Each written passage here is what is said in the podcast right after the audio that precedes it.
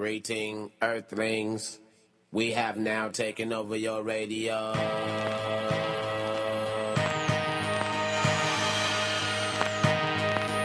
Hello and welcome into the Jayhawk Talk radio program. I am Kevin Meckley, joined by Andrew Payne, Nick Schwerdt. We got Chris Tenpenny behind the glass tonight. Fellas, I got one thing to say. Since we started this here Jayhawk Talk radio program, our beloved Jayhawks are 1 and 0 in national titles 1. And man, it feels good. Andrew, how does it feel to be at least partially responsible for this title run? partially responsible. Hmm. Well, That seems like a slight. what's the percentage that you think you personally contributed to this run? I mean, I wouldn't say it's like a drop in the bucket. Okay. I'd say like man, we ran the faucet for a second. Okay.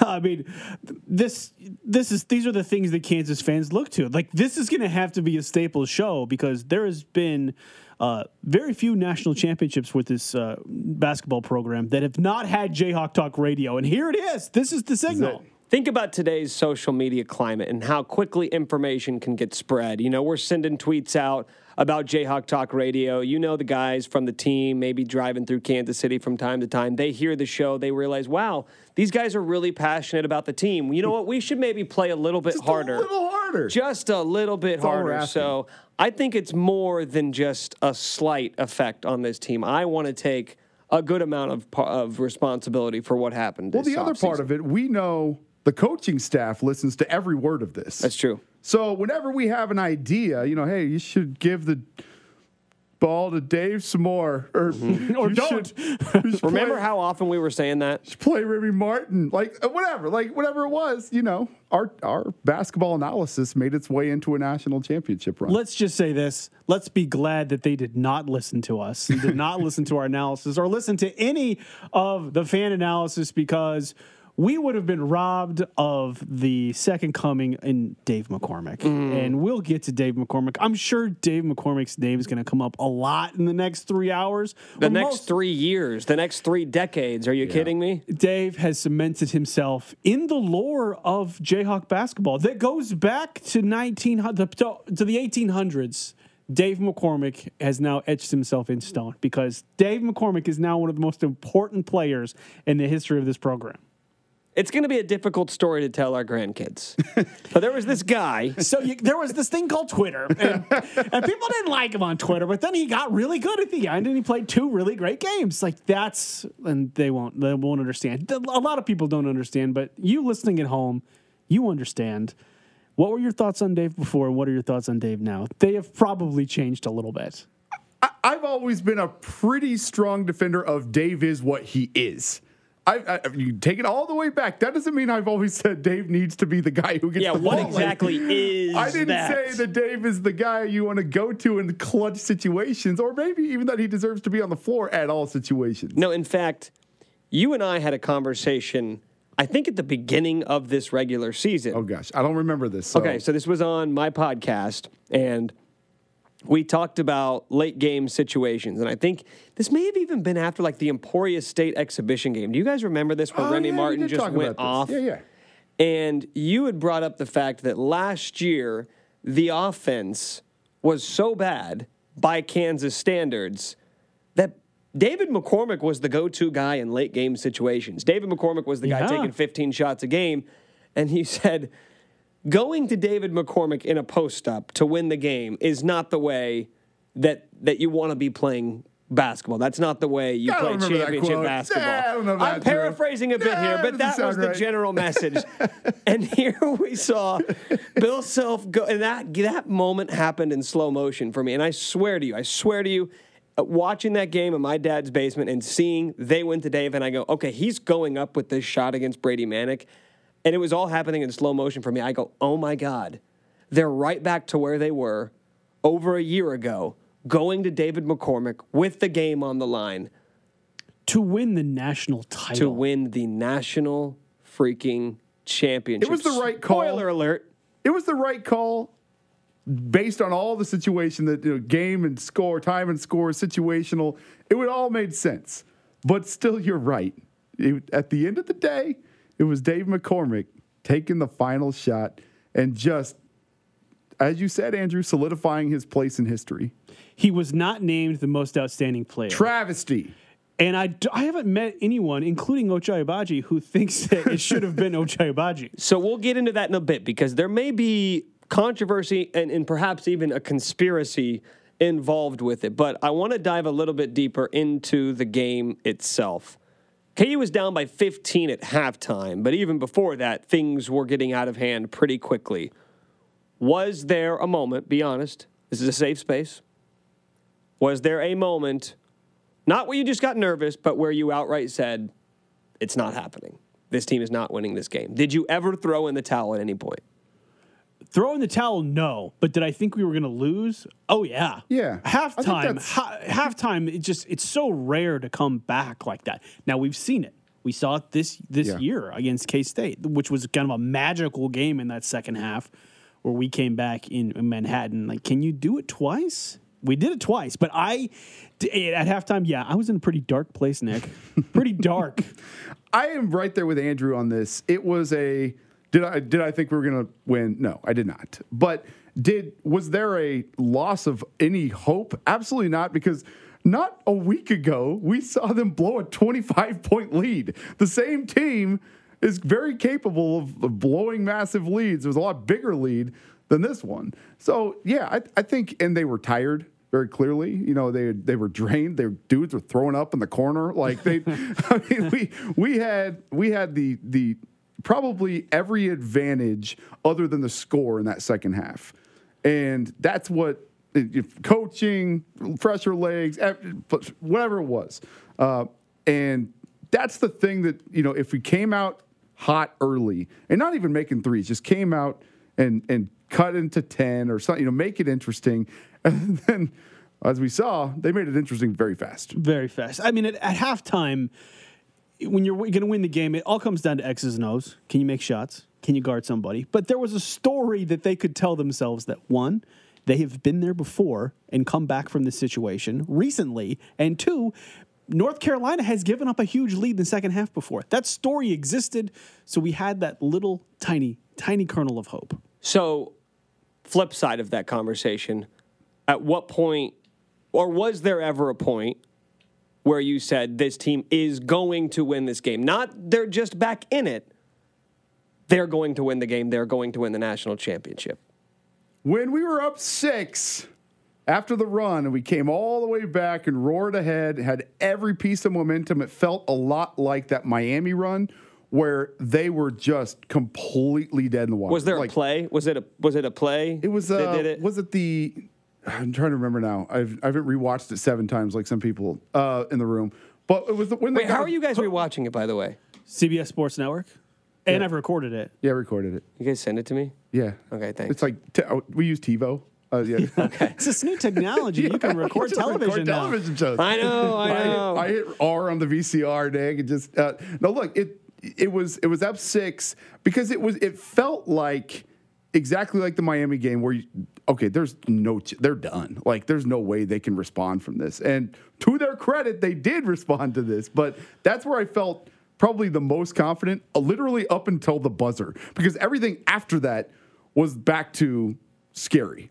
If I had to point to one moment, and I said this yesterday on the drive, is when North Carolina had the big mental mistake of getting uh, or doing the turnover on the inbound under their own basket or un- under the KU basket. So they, everything was going so well, and when you make a mistake like that, it shows that you're a little frazzled, you're a little frustrated, and you don't have your mind on basketball. And I thought that when we saw that opening, that you know we could win this game.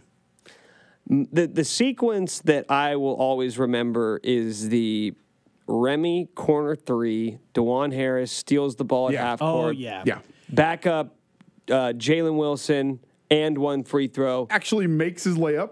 So that was a big A- win. and one free throw hits the la- and that that was the moment where I said KU is not losing this game. very familiar to the Sherron Collins the bucket on the in 20, Mm-hmm. 20 or 2008 uh, bucket. We have a three. Sherron steals it, gets in the corner, makes another three. We're Yep. down. I mean, it's it's close at that Yep. point. It's about a minute and a half left. Very similar, like steal on their side of the court, quick bucket, then you're back in it. That's all you need. You just got to get back in it. So back to the halftime speech for one quick second, because since you mentioned 08, Self reportedly said at halftime, you know, apparently he lit into him a little bit uh, to, start, and then said, "Guys, would you rather be down 15 at half or nine with 212 to go?" And he said, you know, they all said 15 at half, and he's like, "Well, we're golden then. We did we did nine with 212 in 08. We're here. We're fine." And it speaks to the mantra, and this has been written about. I think it was C.J. Moore who wrote about it, but we talked about this a little bit yesterday or last week when we said that this team sort of bought it in a way that we maybe haven't seen in, in years past. And Bill Self said at halftime that if we can't play good, we just need to make them play bad. And that was clearly from the first possession where they forced a turnover and then they come down on the other end, and that's what where we saw the alley oop to David McCormack. Huge. This team has embraced just making the other team play bad. Okay, we can't hit shots. There's a lid on the basket. Then we are just going to make life hell on the opposing team, and they did that for 20 minutes in the second half. Could not have scripted those first couple minutes, first couple plays in the second half better. If you had to come out and say this is what has to happen for us to win, it all happened according to plan. It all happened perfectly, and then it became game. Then became tied. We went up. They came back. Then it was a you know t- down the last ten minutes. It was a basketball game, and we were just a little bit better. We had that extra gear, and I think North Carolina was tired when we were not. Dajuan Harris was one for five from the field with two points, zero boards, three assists, and four turnovers. But it felt like he was a massive cog to that to that run in the second half. His again, lockdown defense, three steals, creating possessions. Like that was one of those times where we did not have Remy on the court cueing the come to the start of the comeback. Now he played a key role because he made some threes and got it and actually, you know, turned the game around making three threes. But that was that was an interesting because it, it, almost felt like it was in phases. Like it was like the first few minutes was the, the erratic. We you know got the the dunk and steals and the second one was okay. Now we're making some shots all of a sudden, turning them over. And the third one was okay. Now they're roaring back and then the final act was you know trading buckets and and and getting the the Dave show. It's just it, there was so much story there as it as it came back. It's just you have to rewatch it three or four times to see it. It's, so, it's Shakespeare. It was in movements. It, it, yeah. Absolutely. And there are some great images from that game, from that night, from this championship run. We're going to get into those coming up a little bit later. The voice of the Jayhawks, Brian Hanni, I mean, talk about just being in the right place at the right time. Ochai Agbaji running around looking for somebody to hug. It happened to be Greg Gurley and Brian Hanni while he's that's, making that's the game winning call. So we're going to talk to him about that moment. But coming up next, there's one guy, living proof of a cliche that I'm sometimes tired of, but now I'll embrace it forever. I'll tell you what it is next. This is Jayhawk Talk Radio. You're listening to Jayhawk Talk Radio with Kevin Meckley, Andrew Payne, and Nick Schwerdt on 610 Sports Radio.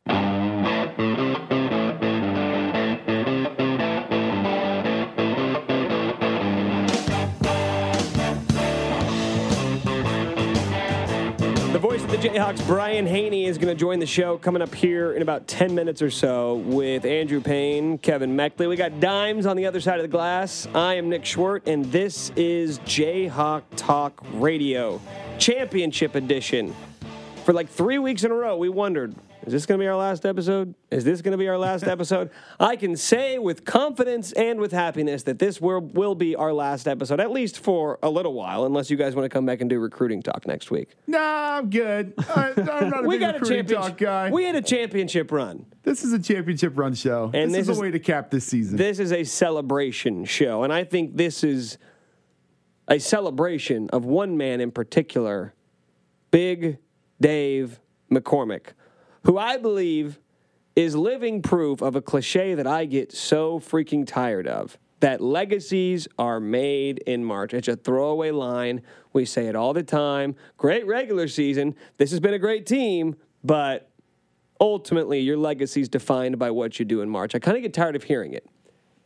And then you see it play out in real time, two games in New Orleans where for 80 minutes, David McCormack, well, maybe at least 40 to 60 minutes, he was the best player on the court. He was the number one reason why Kansas won a national championship down in New Orleans. And for a guy who had one of the most interesting careers just based off play, based off of fan reaction, this love hate relationship that was more hate than it was love a lot of times. For him, of all people, to be the guy who was clearly Kansas's best player in New Orleans is such an incredible ending to a fascinating career at Kansas. We knew he was good, but what did we keep saying? We kept saying we're just waiting for it to happen. Like, oh, he got to get his got to get his foot rested up. Oh, let's rest Dave the second half of this game, and you know maybe he'll get better for March. And you know we we saw it because in February, January, February last year in the Big Twelve, we saw some pretty good Big Dave. But November, December this year, you started to see the fans get a little frustrated. January was okay, February was a little bit better, but you didn't really have it. And March comes, and if you remember the Big 12 tournament, guys, we were talking about it in this studio on this program. The Big 12 tournament championship game, Big Big Dave took us to that title. Yeah. He took us to that title, and you could sort of see it when the team needed to play big. He was the biggest player. And those two buckets down the stretch are going to be what a lot of people remember from this team. When you forget everything else, when the years go by, it's going to be his play in the last minute that people are really going to remember. Bill Self was asked a little bit about, you know, Dave McCormack and, and the, the big picture on him. And he said what people don't really realize is he was playing on one foot for most of the year. Um, and that you can maybe describe, explain away some of his play based on that. Some of it you cannot because we saw for four years. He's he'll do a silly play here and there. He'll drop a ball, he'll miss a dunk. He'll fumble a pass. He'll do those things because that's just who he is. He's a little manic. But he also said that for seven days a week, uh, for three hours a day, he would go get treatment on his foot, wow. doing all the things he needed to do to try to be ready for March. And Bill said that because he did all those things, because he put in that work, and to see the foot be the best it has felt all year in March is a testament to what he put in for this team and for his for himself. And that's something that, you know, we just sit here talking heads, goofing around, whatever, talking on Twitter. People don't really think like what is this guy actually doing? What's he going through? What's his deal? And now you're able to share that because you don't want to necessarily share that stuff mid-season. Now you can, and you get the full picture, and it just makes you appreciate everything he's done more. And by all accounts, just like one of the sweetest kids who yeah. does everything the right way. Everybody has, I mean, everybody in the program has nothing but nice things to say about him, and I mean, if you would have told me before the tournament that, yeah, that this is going to be the guy who's going to help you win, I don't think I would have bought into that. I would have bought into the idea that you can't have bad Dave, which you did get effectively for three games. He kind of came alive late versus Miami, as a lot of guys did, and then was outstanding in New Orleans. But I think we all probably would have agreed that you can't just get bad Dave for three weeks and expect to win a title because you know – the reinforcements aren't coming. There's not this guy. there's never going to be a moment where they're going to say, you know what, KJ Adams, 20 minutes tonight. Zach Clemence, going to need you tonight. Like we knew the rotation heading into March, and it got very tight to basically what we talked about last week, which is this was a team with seven starters. And the second he came out of the game against North Carolina is when everything turned. And then he comes back into the game and everything turns in the other direction. He is low key an incredible smack talker. And it's not really smack talker, it's just the gestures, it's the too small stuff, mm-hmm. it's the raising the roof. I, I will, I'll say that right now. David McCormack single handedly brought back raising the roof, right? There's something to that. We should make that a Kansas thing now. You know, next year in the stands, Raise yeah. the roof. The, the Duke, fans got to embrace smacks it. the floor. We smack the air. That's right. We raise the roof. That's got to be our Duke thing. But I would imagine that has to energize the other guys on the court when they just see him getting hype up there. Yeah, for sure. Because he's not that guy a lot of the time. And when he gets, I mean, when he did the the the flex step, the flex walk in the Miami game, you know, like yeah, all that stuff, man. It, that that hypes everybody up. And sometimes that's CB. A lot of the time it was CB this year. But when Dave did it, it was something a little extra. I got one for you though, Nick all season long, you, Nick Schwerdt, have been, of anybody, the biggest fan on the planet of single game plus minus mm-hmm. stats. Yes, I do love it. Just the small sample size plus minus is your thing. Yeah, I love small sample sizes in general. Of course, especially data. Like the smaller sample size, the, better, usually, the more indicative. Yeah, you can extrapolate everything from. but give, let me give you one because this was uh, actually Oh, this a is pretty going to be good. good. Dave McCormack in that game was plus sixteen from a plus minus standpoint. KU won by what, three? KU won by three points. Dave McCormack was plus 16 when he was on the court. Any guesses what the next highest was? Jalen, Ochai, It was Jalen, Jalen. It was? Yeah. But what, okay, but what was it? plus seven. Yeah.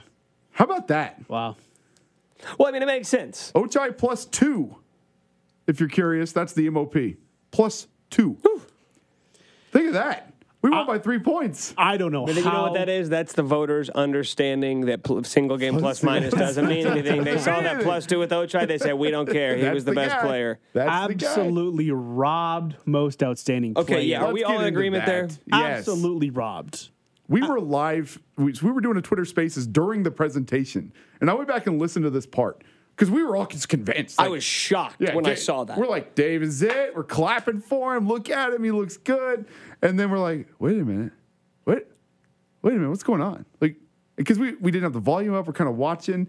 And then I I said a bad word, which I will not say on the radio, that he got robbed. What letter did it begin with? I'm not going to say.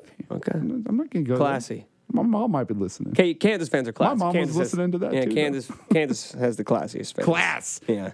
This is living proof of that. He did get robbed. He got robbed. So, okay, so Matt Norlander, uh, who uh, writes for CBSSports.com, and he said that in just a sort of non scientific poll of other media members who were there, that he couldn't find one person who voted for Ochai Agbaji. Now, maybe those guys were covering their asses because they turned in their ballots before Yeah. the game ended and said, "Oh, I think I may have messed up." Because, by the way, for anybody who doesn't understand how the voting process works, th- it is insane to me in 2022 that this is how they do it. But with about 10 minutes to go, they will come by with a piece of paper. A media member or a media coordinator will walk around with a piece of paper and hand it to every media member on press row. And then a few minutes later, they will come back and collect those papers. They will go back and tabulate it. And the reason they do it that way is because they want to have the MOP named, the votes tabulated, and it named by the time they get to the post game podium awards ceremony. The idea in 2022 that you can't just, like, I don't know, put it on a computer, put it on an app, say, hey, fill it out, it will immediately be tabulated, and you can do it the second the game ends is absurd to There's me. something to this conspiracy because what happened in 2008? Mario hit a shot not with eight minutes to go. I understand there was overtime, but theoretically, if they tabulated that and they were trying to get it before the end of regulation, Mario was one of five from three in that game before the shot. it was apparent who the best player on the court was. Darrell Arthur was the best player. What on do you the have, court. 20 and He had 11? 20 and 11, 20 Yeah. and 10. So, what has happened in 14 years in this process where, because Mario Chalmers was a second team All Big 12 that season, he was fine against North Carolina. Do you remember that game? He had 11 points, one of three from three. He was not like the best player on that in that run. And here's But he hit the shot. And, and this is what So bothers me about it because you could easily argue, well, what's it matter? They won the title. Who cares about individual awards? I'll tell you what why it matters is because that could end up being the difference between Ochai's getting his name in the Raptors no matter what, regardless of what happened on on Monday night. That could be the difference between David McCormack being in the rafters and not being in the Raptors. That's rafters. literally the only reason I was It is mad. the difference. yeah, that was the only reason. so I you was don't mad. think there's any chance he's getting his jersey retired now? I don't think so. Really? I think there's a tiny chance. because we know this much. The rules have been loosened to the point where basically it's just whoever Bill Self decides gets to go up there. There's a minimum criteria, but but I, I think and he doesn't meet any of it. Maybe if he comes back for his COVID year, that's that's his only shot. So Dave, come back. I Dave, Dave, we think- want you back now. I think Bill Self is going to do Dave Davis solid. I think Bill Self's going to make an executive decision and say he's going up there. We don't win a title without him. He's going up. He, we definitely don't win the title without him. You could probably make that claim for Remy Martin too. And he was the best player for both games. It's not just that game. He was the best player in both games in New Orleans. He, He was, was. dominant. Twenty five In that and Villanova 10. game. What was he was he definitely had more points than Ochai. Ochai had twenty in Villanova. You know- so he basically averaged 20 and 10. 25 and 9 and then 15 and 10. I think we should ask this question to our next guest. Quite simply, is David McCormack going to get his jersey in the rafters? Yeah. Brian Hanni, the voice of the Jayhawks, joins us on the other side. This is Jayhawk Talk Radio. Jayhawk Talk Radio, a KU show by the fans for the fans on 610 Sports Radio.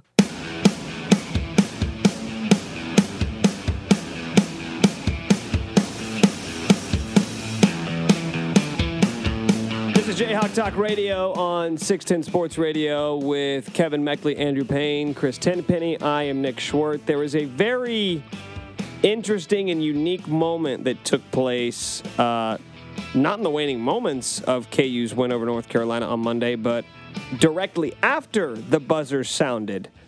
KU wins, national champions. Brian Hanni, the voice of the Jayhawks, is doing his national championship call. A broadcaster's dream, right? You Yeah. every play-by-play broadcaster dreams of calling that championship call. And in the midst of that call, Ochai Agbaji, first team All American, Final Four MOP, decides to run over and give Brian Hanni a hug in the middle of the call in what was one of the most unique, organic, end of game national championship call moments I think I've ever seen. Let's talk to him about, about it. The voice of the Jayhawks, Brian Hanni, now with us here on Jayhawk Talk Radio. Brian, give me the play by play breakdown of what took place there when you're doing that final call and you see Ochai running your way. Well, first off, thanks for having me on, guys. Congratulations to each of you as Jayhawks. This is uh, truly something to celebrate and be so proud of. Didn't think it would necessarily happen with this particular group at certain times throughout the year, but as we've discussed, you know, not always is this uh, a tournament format that, reward, that rewards the best team overall. Sometimes it's a team that has you know the best path, and yet I think the way this team closed out their six wins, maybe it did reward the best team. I mean, the way we looked in the second half versus Miami, first half versus Villanova, second half versus Carolina, that team truly could have beaten anybody, even if the road to the Final Four would have had some tougher matchups along the way. So I think that this particular journey, though, there were certainly some fortuitous breaks that caused us to dodge some bullets and not have to play certain teams. I think when it was all said and done, they, they peaked defensively in stretches. They peaked offensively in getting David, Ochai, and Remy to all come together on the same night in a couple of occasions. And we finally saw what they were truly capable of if they got everybody heading in the same direction and healthy at once.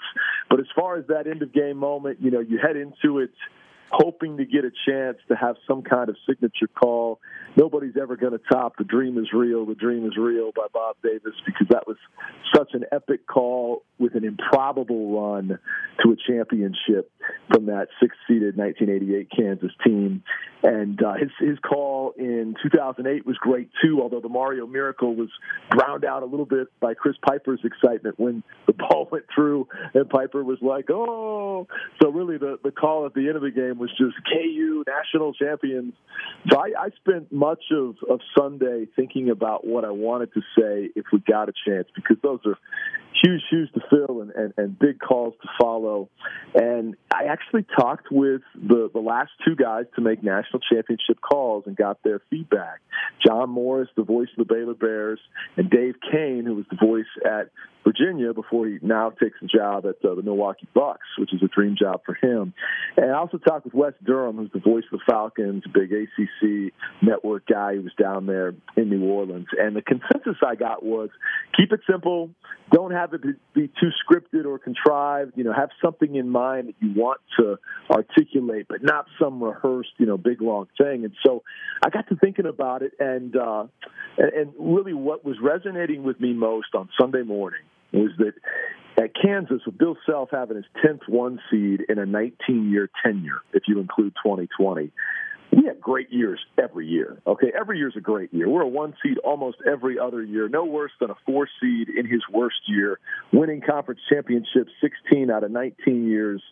Every year's a great year but very seldom is it a banner year, as in unfurling a sixth national title banner. And so I decided that the only thing I was going to have fairly descriptive would just be that it's a banner year for Kansas basketball. And then I'd follow that with your Jayhawks are national champions. And so when the last shot was missed and they start to storm the court, I get through that. And just as I finish, your Jayhawks are national champions. Ochai has, has kind of whipped around uh, and redirected. And I don't think he was necessarily trying to find us first or anything like that. We just happened to be the first familiar and friendly faces he saw. He saw Greg, he saw me, he came running over and slapped Greg a big high five. And then I was reaching up, pointing at him, and he bent over and gave me a hug. And it was so cool because you never in a million years expect that to happen. And uh, national TV caught it for a couple split seconds, and uh, it, it was pretty neat. But, uh, you know, it's, it's a funny exchange, and I'll wrap it up succinctly here. This kid is such a sweet kid, and he's, he's the ultimate humble superstar when it comes to deflecting praise and putting it on other people, always pointing to others and building others up. Do you know he actually apologized to me an hour after the senior day speeches were done? That he forgot to give us some love. And he said, Man, I'm so sorry.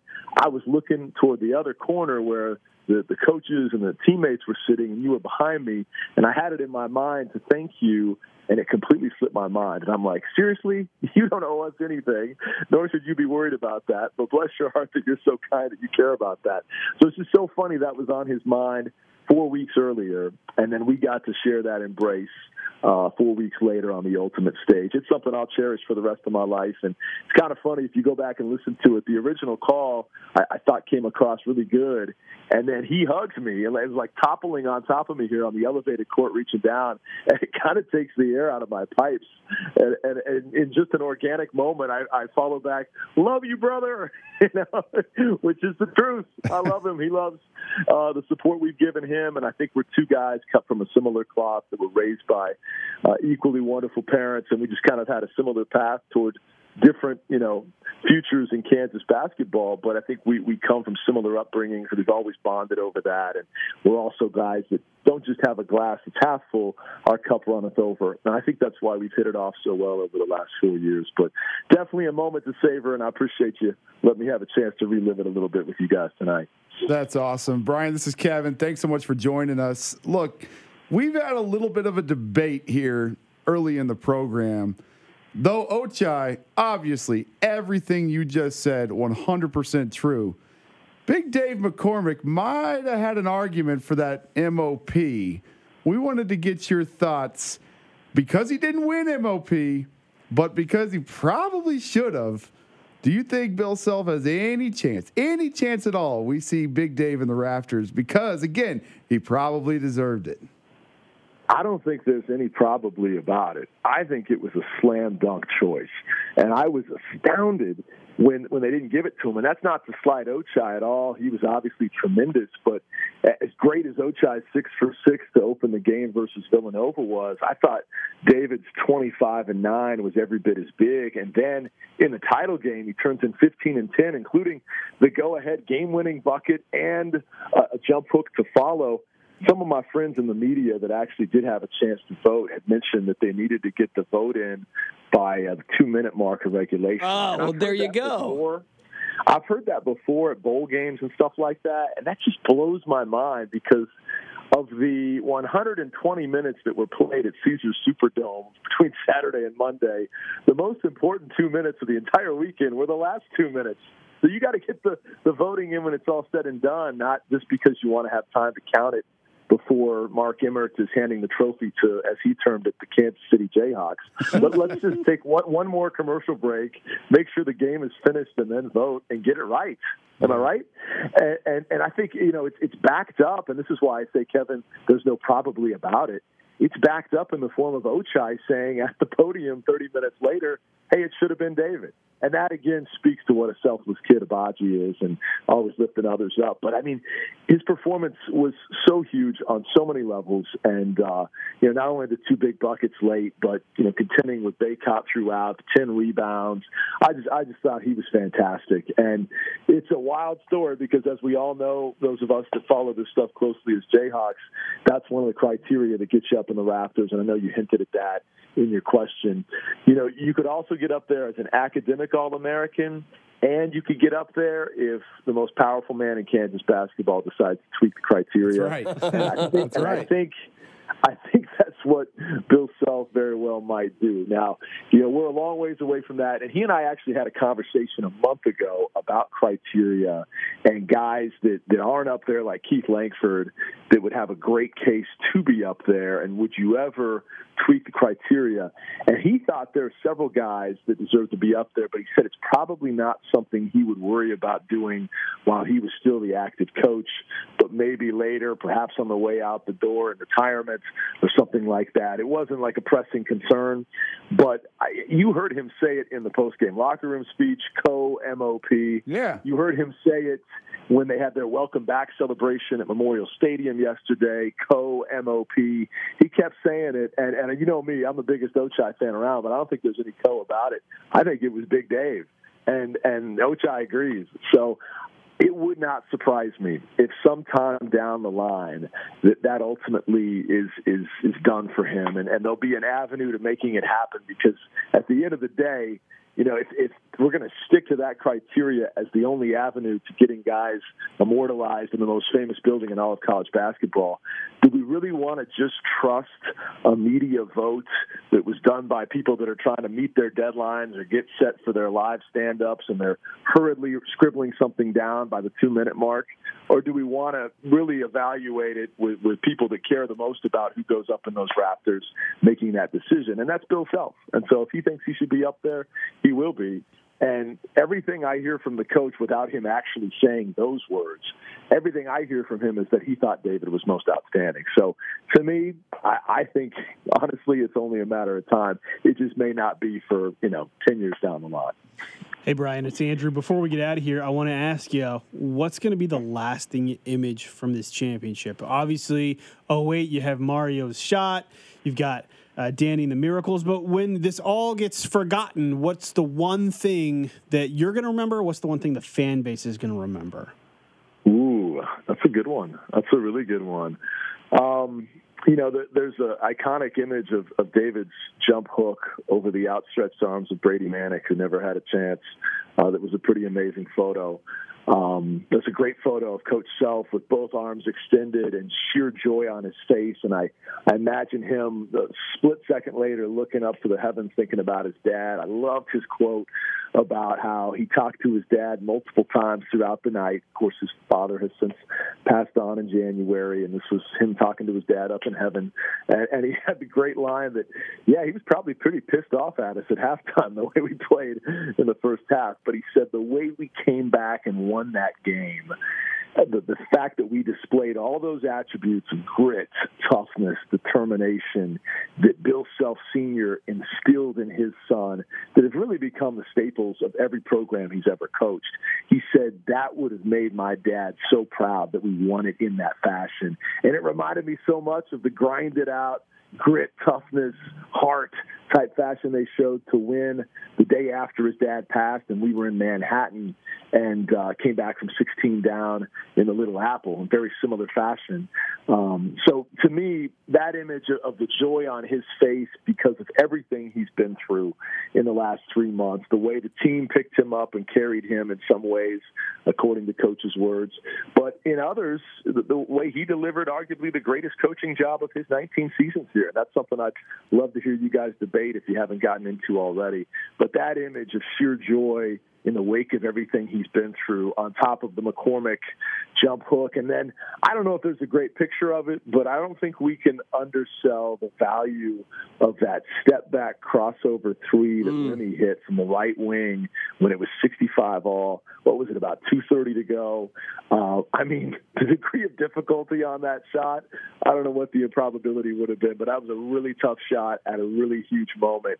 And I wish there, I, I haven't seen all the photos that are out there, but I wish somebody would have caught that frozen in time because if it happens even 90 seconds later, we're talking about that as the biggest shot of the tournament. But uh, pretty, pretty amazing stuff. I'll remember that one as well. And then on a personal note, somebody caught the image of Ochai on top of me with the arms wrapped around me, uh, you know, a big hug in that moment. I'm probably going to put that on my wall. Oh, there's no question about it. Yeah, for all the reasons I told you earlier, he's, he's my favorite student athlete I've ever covered, and that's a moment I will cherish till my dying day. Brian, we got about 30 seconds here before we got to hit a break, but I want to ask you one question kind of on that note. Uh, we've had a KU has the best hype video in college basketball, the pregame video with Mario for the tie, hits it, Bill Self, fist pump, starting lineup. Is that video going to get updated next year? Will it still be Mario's shot at the end? Will it still be Bill Self's fist bump at the end? Or are we going to see one of those images as the new brown moment for the KU pregame hype video? I talked with Douglas Shepard about it today. They're already thinking about what it's going to look like. It'll still include that stuff, but you gotta update it to have the latest title. And- Gotta. And my hope was when I said it's a banner year for Kansas basketball, I kind of envisioned in my head late night in the Phog and them playing that as they unfurled that sixth banner on the north end. So I, I'm real hopeful we'll have some major hype behind the Rock Chalk video production and uh, get ready to celebrate in October when that banner officially goes up. B. Hanni, congratulations on being part of uh, an incredible run, an incredible call there, and a national championship. Thank you so much for joining us tonight, man. Well, hey, I'll, I'll close it like I closed it with Ochai. I love you, brother. Hey, we love you too, man. See you, ha- see you, Brian. All righty, that is the voice of the Jayhawks, Brian Hanni. I want to recap what he just said there, what you asked him, Andrew, the lasting image of this tournament run. We'll get into that next. You're listening to Jayhawk Talk Radio with Kevin Meckley, Andrew Payne, and Nick Schwerdt on 610 Sports Radio. All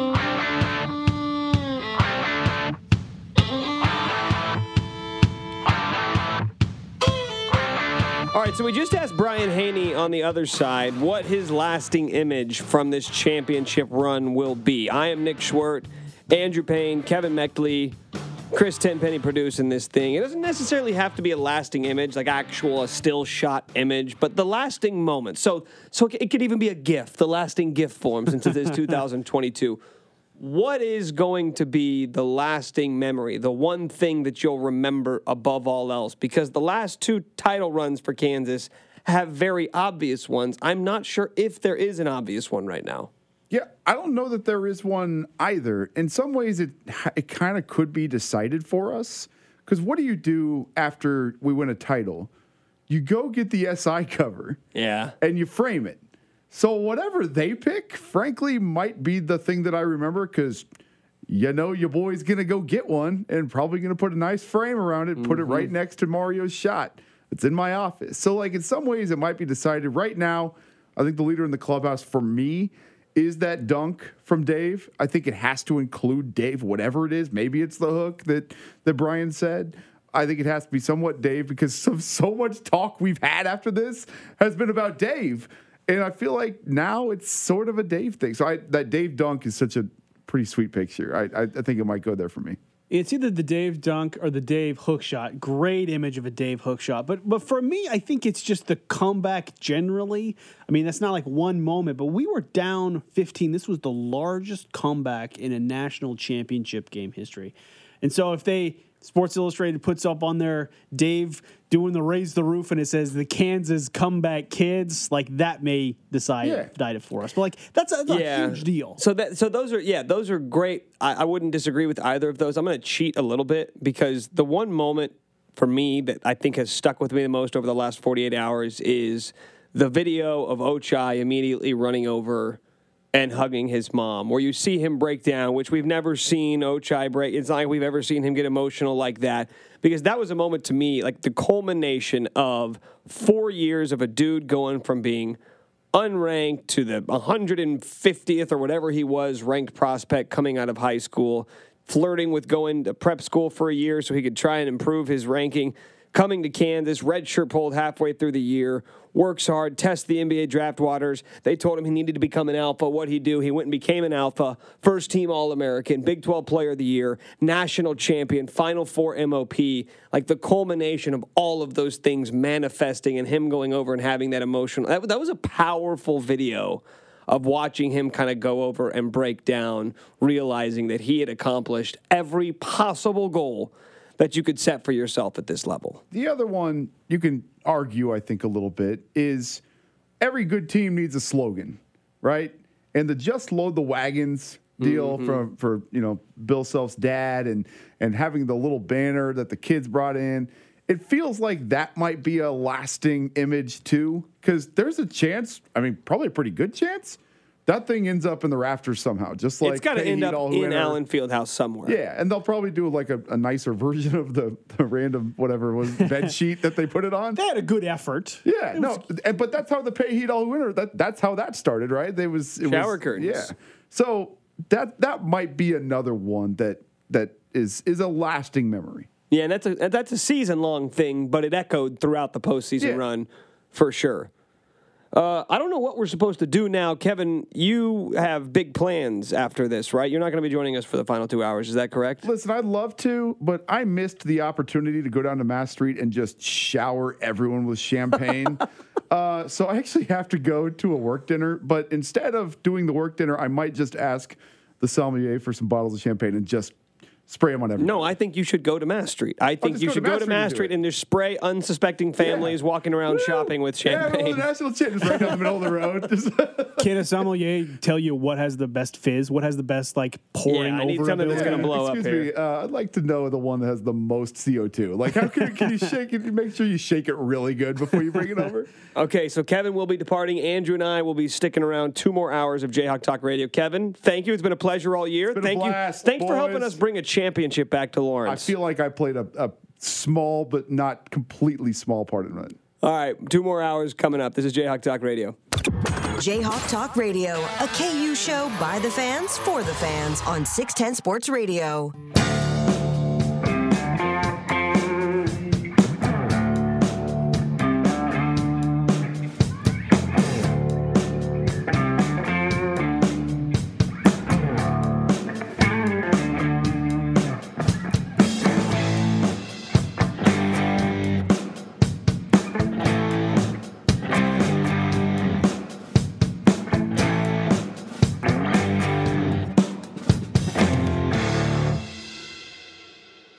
Back to Jayhawk Talk Radio, 610 Sports Radio. I am Nick Schwerdt. Andrew Payne, Kevin Meckley has departed. He is heading down to Mass Street to spray champagne on unsuspecting families and shoppers. The celebration was two nights ago, but I guess it's never too late because the party continues. And this is sort of weird because I don't really remember how to handle an off season coming off a title because you so seldom, even if you are a, a power, like even Duke, you know, after Coach K won back to back in 91 and 92, they went nine years until the next title. And then they went nine more years until their next title. So even the best go on, uh, you know, they win a title every seven years, every eight years, every nine years. So all those ones in between, we sort of become accustomed to how you handle yourself. You first complain about what went wrong, what should have been different, what coaching changes should have been made, what did the coach screw up, what did the players screw up, what's the recruiting class for next year going to look like, who's going to leave, transfer portal. Now we don't really have to do any of that. I don't remember what we're supposed to do during the offseason after a win because I feel like nothing else matters. I don't care. I'm not worried about what next year's team is going to look like. I'm not worried about the recruiting class, even though it happens to be the best recruiting class Bill Self's had in five years. I'm not concerned with which guys are going to test the NBA draft waters. I mean, maybe I will eventually. I'm certainly not concerned with that everybody's way too early top 25 rankings for next year because uh, I don't care. Kansas just won a title. So we got to figure this out. We got to figure out what we're supposed to do during the offseason now that KU did have that championship season for the first time in 14 years. Andrew, have you clicked on any of the way too early top 25 rankings? I have. You did. Yeah, just because there's so much content, there's so much stuff. Gary Parrish tweeted it out. And then I'm like, well, maybe I'll check the Sporting News Mike DeCourcy one. Ah, maybe I'll check the ESPN one. And they're all, it's all just fun at this point because no one knows anything. No one knows the real, uh, the the real situation. Uh, we don't know transfer portal. We don't know who's going to stay. We don't know who's going to go. So it's just fun content at this point for people who are just like super into college basketball. So yes, Nick, I did click on it. but you don't care, right? Like in years past, if KU was at seventh and I thought they deserved to be at fourth, I'd be livid at Mike DeCourcy or Jeff Borzello or Jeff Goodman or whoever was putting out their way too early. The Seth Davis. I would have been so mad because I would have. I said, "Wait a minute! This guy's coming back. That guy's coming back. This recruiting class is coming in." I haven't even begun to, nor do I care to, in any point in the foreseeable future, project next year's lineup or roster or rotation. I would have been so mad. But this year I don't care. This year, like yeah, I don't last year, they had us pretty high, and I was that was probably the first year I was surprised. Like we just got blown out by USC. How do they have us number three or number four? Or number I mean, it was it was a little surprising, and then I talked myself into it. But this year they have us what six, seven, eight. I was very. I was like, just it's good content. Vegas has us as the favorite. I did check those odds, or at least certain books have us as the, as the favorite. Uh, that's an important thing to know. But then again, we don't know anything at this point. It's just you know a fun thing to do, and and you can do it when you're having fun after winning a title. You can just go enjoy those fun things without any pressure. So I'm glad you brought that up. The USC loss from a season ago, a 34 point drubbing in the second round of the NCAA tournament. And we have talked ad nauseum as to what Bill Self had to say after the game, which was that in order for them to compete, they needed to get longer, they needed to get more athletic. And when we heard that, it was painfully obvious what he was trying to say, or what, or what we thought he was trying to say, which is they need to go out and overhaul the roster. They're going to go out and hit the transfer portal hard, and that's exactly what they did. I mean, think about all the guys who left. Tyon Grant Foster left, Tristan Enaruna left, and you replaced a lot of the Bryce Thompson left, and you replaced a lot of these guys with the guys who fit the billing of what Bill Self said they wanted to do. They went and got Joe Yesufu and Remy Martin, and they got Jalen Coleman Land, like right shooters, guys who filled voids from what you were lacking a season ago. And then this past week, finding out that both Christian Brown and Mitch Lightfoot admitted they heard those comments and they were like, Yeah, you talking about us? Oh, you think you're going to go replace what we don't have with guys who aren't currently on the team? And that motivated them to work. I mean, Christian Brown was working, doing four four days a week, doing three hour workouts. Mitch Lightfoot was doing like they all took that as motivation. Their coach saying they needed to get better motivated them to say, "You're not going to go give guys better than us. We're the ones who are going to get more athletic." You know, I think it's two things. One, Bill Self is is a master motivator. You've seen him do these little things in the media that are meant to get his guys going. But the other thing is is that he actually did try to go get longer and try, try to get more athletic. Think of the guys we brought in. We brought in Joe Yesufu, this speedy guard from Drake who just killed it in the NCAA tournament last year. You bring in Remy Martin, you know this this uh, Pac-12 All First Team player, this guy who's you know ended up with 2,000 points for his career. This this scoring demon. You bring in these these hot freshmen who are stronger probably than Mitch, bigger than Mitch. Uh, but what did it end up being? It ended up being the, the roster from last year plus Remy. How crazy is that? That a team that got obliterated by USC in the second round brought back effectively the exact same rotation from last year, where you subtract Marcus Garrett, insert Dajuan Harris into the starting lineup, and then Remy Martin becomes your sixth man, a de facto sixth starter. And that's the team that wins the national championship. That's absurd.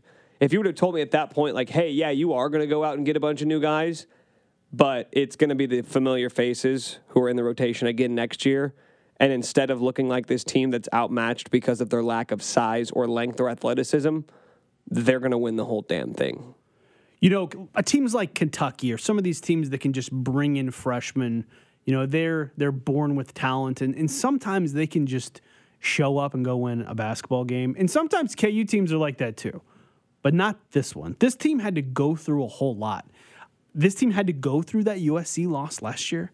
This team probably like the 2020 stuff probably contributed as well. We had to go through Dave had to go through so much to reach where it all came together in this tournament where it wasn't a show up with your talent thing. It was a have things go bad and go and fix it. And I think you saw that in the offseason with Ochai. You saw that with how it worked out with Dave. And, you know, it finally came together at the end and it came together at the right time. So here's the quote from Christian Brown We all came back knowing that, man, they don't think this team can get it done. They don't think this team can win championships. It was just cool for me to see the guys that I played with last year that people didn't think could get it done win all those championships. I love that he says in this quote, people said. Yeah, people are saying, Well, there was- many people are saying, Well, Christian, there was one person in particular that happened to be saying that, and it was your head coach. And I would doubt, I would highly doubt Bill Self has any issues with Christian Brown making these comments. In fact, I don't think. um, Tell me if you disagree. I don't think Bill Self was saying that to motivate these guys specifically. I think he was speaking honestly, like we've got to change the personnel.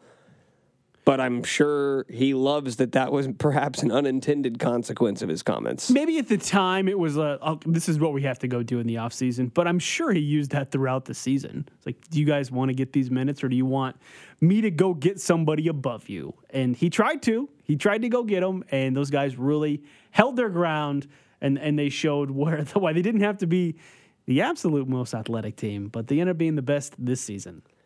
Is it just me, or is Bill Self a different coach in terms of demeanor than he was even two or three years ago? It's I, I, I totally understand.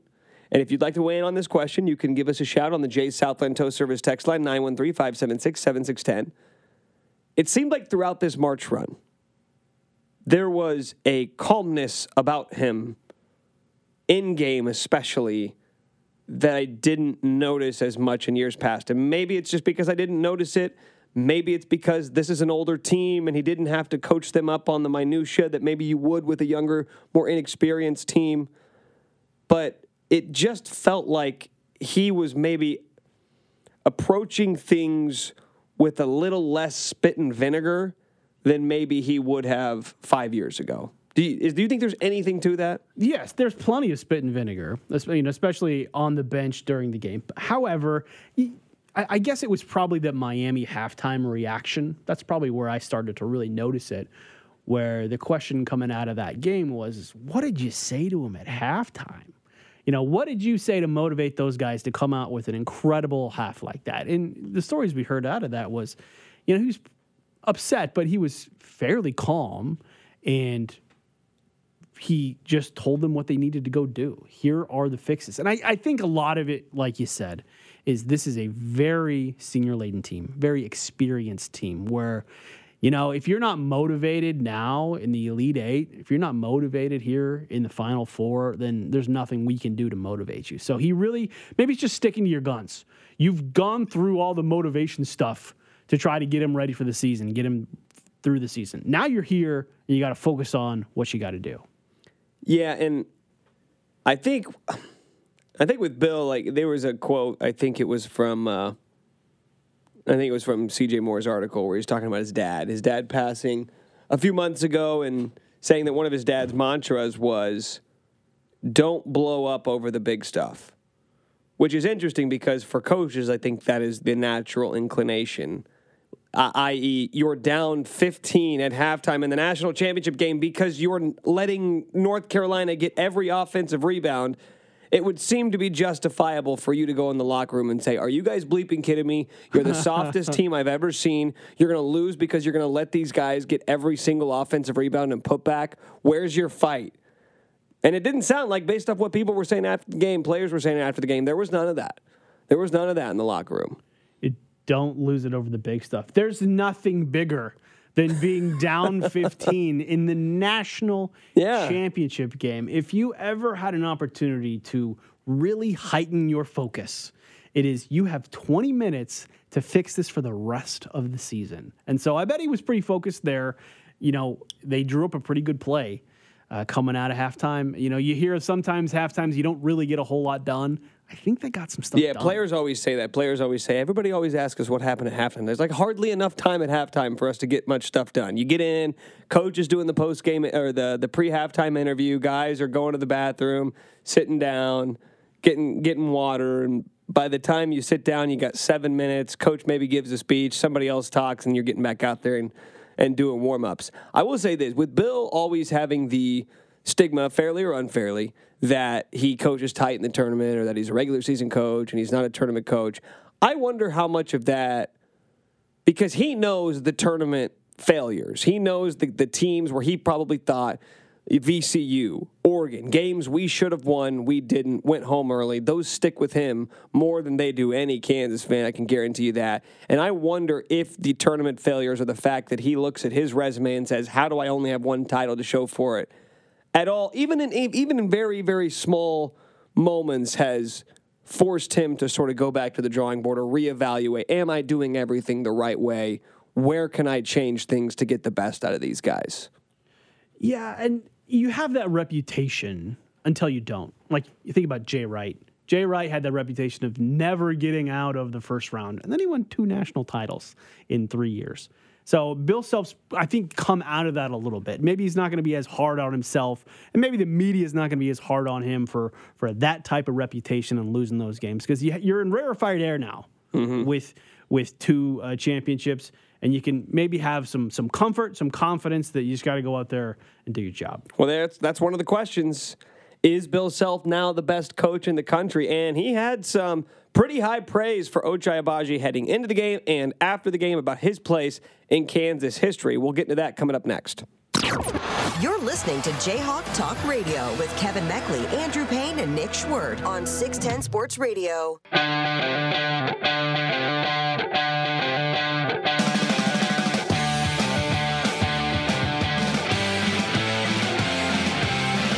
If you want to join the show, you can do so by calling or texting on the Jay's Southland Tow Service text line 913 576 7610. With Andrew Payne, I'm Nick Schwerdt. Dimes on the other side of the glass producing this thing. It is Jayhawk Talk Radio. And Bill Self, heading into the national championship game, said that if Kansas won, Ochai would be the most accomplished Kansas player since Danny Manning. Not the greatest, the most accomplished. Well, Kansas won, and Ochai officially, even though I think everybody in this room and most Kansas fans would agree they, they, they don't think he should have won. No knock against him, more of a maybe a slight of David McCormack, but he won Final Four MOP. Is Ochai Agbaji the most accomplished Jayhawk since Danny Manning? Does it check out? He is. I mean, he- the only thing holding him back is he didn't win National Player of the Year, but I don't hold that against him. We have had a player, Frank Mason, win National Player of the Year. And so if But no Final Four and no national Championship. if. Frank would have won the national title, then he would, you know, potentially have that. But national uh, winning a national title takes you over the edge. Who are the other first team All Americans? Well, there's been a lot. Devonte was a first team. T. Rob was a first team. Uh, I, I'm going to say Cole or Sherron were close. Were Udoka or Devon first team? They may have canceled each other out, but they should have been if they weren't. Let's look this up because I know they both th- th- because there's so many different teams now that I know that it's not It's it's sort of fluid, but um, you know, you reach a consensus, and I, I can't remember. I mean, that that year is so lost that those they came out with those. You know, when there was no tournament coming out. no, so they were both second team. See, they canceled each other out. They weren't going to put them Yeah. on there. Uh, so, but there's there's been so many good players come through since Danny Manning, and so if we're using Danny Manning as the reference point, Danny Manning won everything. Danny Manning was a superstar, one National Player of the Year, one tournament MV or MOP. You know, was was was everything you've had so many good players come through this program since then. If you, you think back to the early Roy years uh, uh, with with Jacque Vaughn and, and Paul Pierce, and then the you know Nick Yeah, Raef LaFrentz, back to back first team All Americans. So there's a pretty good field of candidates to pick. You know who is the most accomplished since Danny Manning, but it's it's, Ochai Agbaji. There's no one else who's done what he's done. Can I give you the resume, the full resume here? Sure. Okay, so and this is his resume was all made this year, like in terms of individual accolades, because before this, in his pr- three previous years, only one Big Twelve championship. Because they didn't win it in 2019, that was the year the streak Right. broke, and then in two, that last year they didn't win it either. So they won it in 2020. Who knows what they could have accomplished in the postseason? But we can't go based off that. But his resume, which again was all made this year, first team All Big 12, Big 12 Player of the Year, consensus first team All American, NCAA champion, NCAA Final Four Most Outstanding Player. Pretty solid season. To the extent it means anything, Big 12 tournament pl- most outstanding Yeah. player. Uh, you know, that's just another another thing that you know other people would cherish that forever, and it's forgotten for, from us. Yeah. Uh, and so yes, he deserves to be up there, deserves everything he's getting. But I'm going to ask you this question. I'm going to turn it on you. If there are tiers in terms of the important players Hmm. of this program, does his name deserve to be next to Danny Manning, uh, below Danny Manning? Uh, you know, Wilt Chamberlain's up there. Does he then I- belong with those? I need? I need clarification here. So, Let's say a Mount Rushmore. oh, we're going to Does do Mount he- Rushmore. Uh, yeah, just that's an easy way to do it. Does he have at least an argument to be on the Mount Only Rushmore? players. We're only doing players. Only players. Who? He's definitely got an argument, but let's just go with the non-negotiables: Wilt and Danny. Yes. I know we don't want to do this because it's 2022 and it happened 70 years ago, but like Clyde Lovellette kind of has to be on there, right? I think you're right. he kind of, I mean, he, he Right. best player on a national championship team. And you know change the game a little bit. I mean, he like like Wilt. I mean, we're getting into pretty deep here talking Clyde Lovellette, but you know, changed the way basketball was, the way he played. They you know changed rules around because he was he was so big and Yeah. he was one of the first few guys to to really dunk the ball. Uh, So, so Danny, so we've got three. I and, and so and so two of those guys represent national championship teams. correct, which is which I view as important. I don't. I would not put anybody from the 2008 national championship team on there. I wouldn't. I think all because, because like you said about Devon and Doak, they cancel each other out. Am I going to put Mario on because he made the shot? Because Brandon Rush was the best player on that team, but it was Darrell Arthur who was the best player during the tournament run. And that team was so balanced throughout.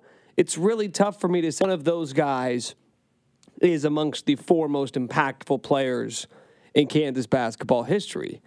And there's some other guys throughout the years, whether you want to go Darnell Valentine or JoJo White or Dave Robisch. But I would say before this year, my fourth player on the Mount Rushmore would have been Frank Mason. And I think Ochai's season is more impressive than Frank Mason's because of the way it ended. I think you're right. A couple other arguments. We'll just throw it out here. Sherron Collins has a ring. You know, ended up being a very important player. Uh, you know, that 2010 season maybe ruins what he could have had, but he, I think he's the sixth highest point getter uh, in Kansas basketball history. Uh, has an All-American uh, status next to him. So Sherron could be up there with Frank, but I think if you're gonna just choose four, I think Ochai belongs in that rarefied air of those four guys. And we made it a Mount Rushmore, but if you were making it into tiers, like tier one would probably be Wilt and Danny by themselves. Yep. And then tier two, if it's Clyde and Ochai and Frank, however you want to slice it or dice it, like he's in the top four or five because of the title. Because of the title. And somebody on the text line is asking, did Wilt win a championship? No, Wilt Chamberlain did not win a national championship. They lost in the national championship game his sophomore year. Remember, he couldn't play as a freshman. They lost to, I believe, North Carolina his sophomore year. Junior year, I, and I may have these flip flop, but junior year didn't even make the tournament because at the time, only one team from each tournament, only one team from each conference could actually make the, the NCAA tournament. And uh, I think K State won the conference. so they, Wilt Chamberlain, who averaged like 30 and 20, did not make uh, the NCAA tournament his junior year. I think you've got those flipped. So it, was it his, was it Yeah, so I think his junior year uh, is the year they lost by one to North Carolina Okay. in a three overtime game. So Wilt did not win a championship. However, Wilt is still Wilt. Wilt Chamberlain uh, is Wilt Chamberlain, and uh, it the the aura around Wilt alone and what he did for the game, I think probably gets him in that category. So yeah, I, I don't I don't think there's any argument here from uh, what Bill said about Ochai. How about Bill though? Title number two. Coach K is out the door. Roy Williams is out the door. He's the best coach in college basketball now, right?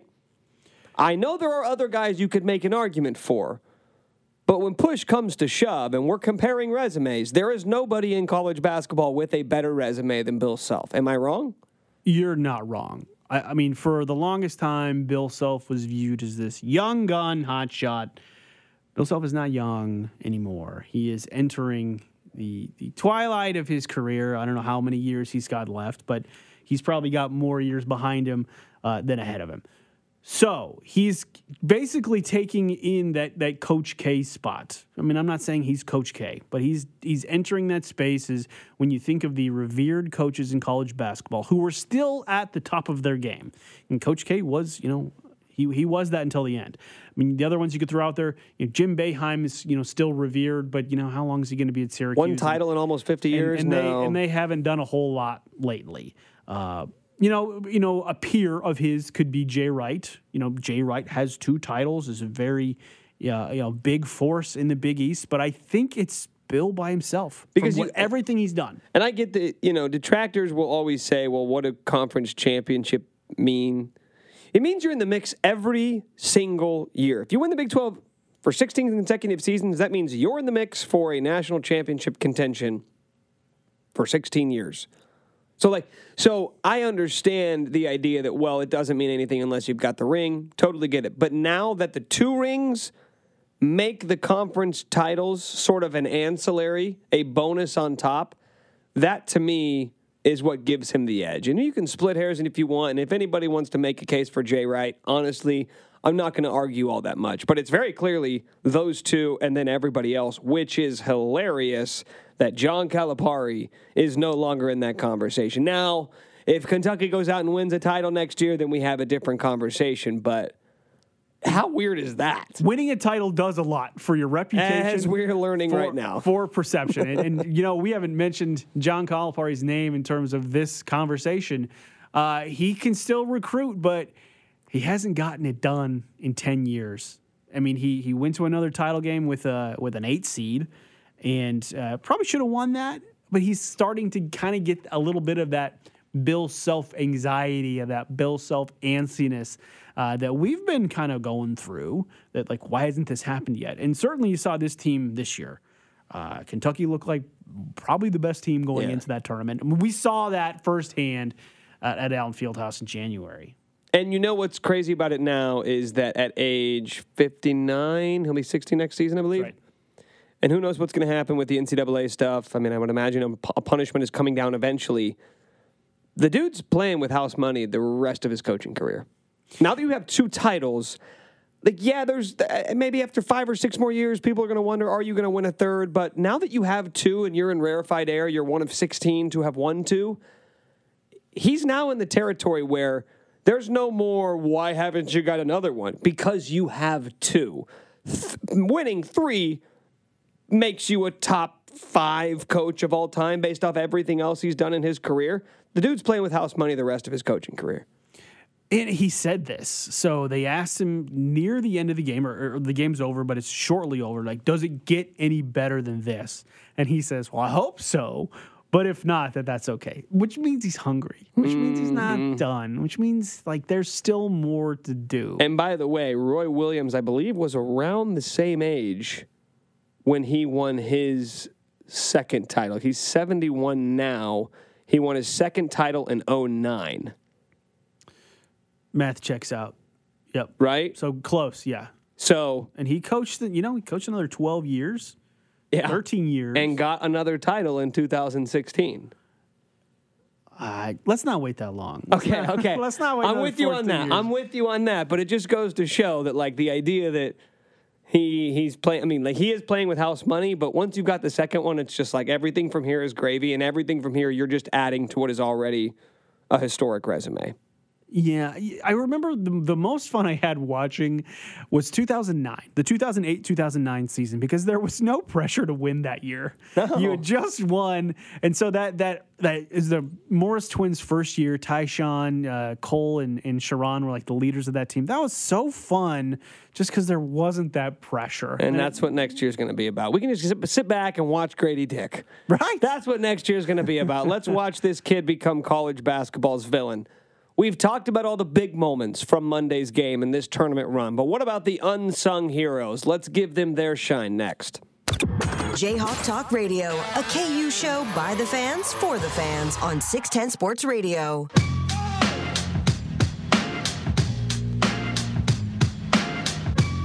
All right, I need your help. 913 576 7610. That's the Jay's Southland Tow Service text line. Can somebody tell me how the hell I can find this game online? I want to go back and rewatch the full game, but for some reason, March Madness, CBS, and Turner are, are depriving me of watching what was an instant classic. And Andrew, you're looking at me. This is Jayhawk Talk Radio. I'm Nick Schwerdt. Andrew Payne with me. You're looking at me like, why the hell didn't you DVR it? Well, well, why didn't you? You can record it. Like, see, uh, you got to go pay for CBS Sports Network because they're replaying it like every night. Go pay for CBS Sports Network, I think record I it. might have CBS Sports Network. You know, back in 2008, we were able to buy the DVD. I'm not even sure they make DVDs anymore. Are they going to do a HD download to buy? Dude, you know, you know what I actually really miss? And I was watching this from the 2002 season. I have the 2002 season recap where they go through every game and they intertwine interviews with the players. They don't do that anymore. I would love that. Do you know? You remember what I'm talking Oh, about, of course, right? of course. Like there, there's so much content to fill in this ESPN Big 12 partnership. In these, you know, Netflix is giving out million dollar deals to all these people. Why aren't we getting season recaps or even like old games? You know, you show us that old Texas game with uh, Kevin Durant where we come back. Show us, show us like the the the storyline games from this program, uh, from from anything we have. If you if we have the 1952 championship game, I'd pay money for that. I'm bummed. It bums me out, man. Because I want to go back and watch this game, and I'm asking everybody, they're like, oh no, I have it DVR'd. I forgot, okay? I'm sorry. But there's a lot of moments I want to be able to relive. I don't know why Turner won't just like immediately release it and put it on YouTube. It'll have it had 20 million views by now if you did it. All right, I'm done complaining. okay, we talked about Dave. We talked about Ochai. We've talked about Bill. I don't want this to get buried here because what was interesting about this this championship run is that it was Danny and the Miracles in 88. It was Mario's Miracle in 2008. Somebody asked me the, the other day, what do you think this one's going to be called? And I said, I don't think it's going to have a, a, a catchy name because there was no miracle and there was no guy that for six games carried them. Ochai had his moments. Remy was the best player for Creighton and Providence. Dave was the best player in New Orleans. But I don't think there's going to be some catchy name unless it involves, you know, like load the wagons, stuff like that. Because this was as balanced of a championship run as we've ever seen. Because those seven guys, it was a seven man rotation in March. Those seven guys all contributed in very major ways. the marketing people will tell you differently, but I think this is a good thing. We'll come up with some way to describe it. But if you think back to Danny and the Miracles, yes, Danny Manning was incredible. For the, he was an incredible player for four years, incredible in that tournament run. Deserves to have it called uh, Danny and the Miracles.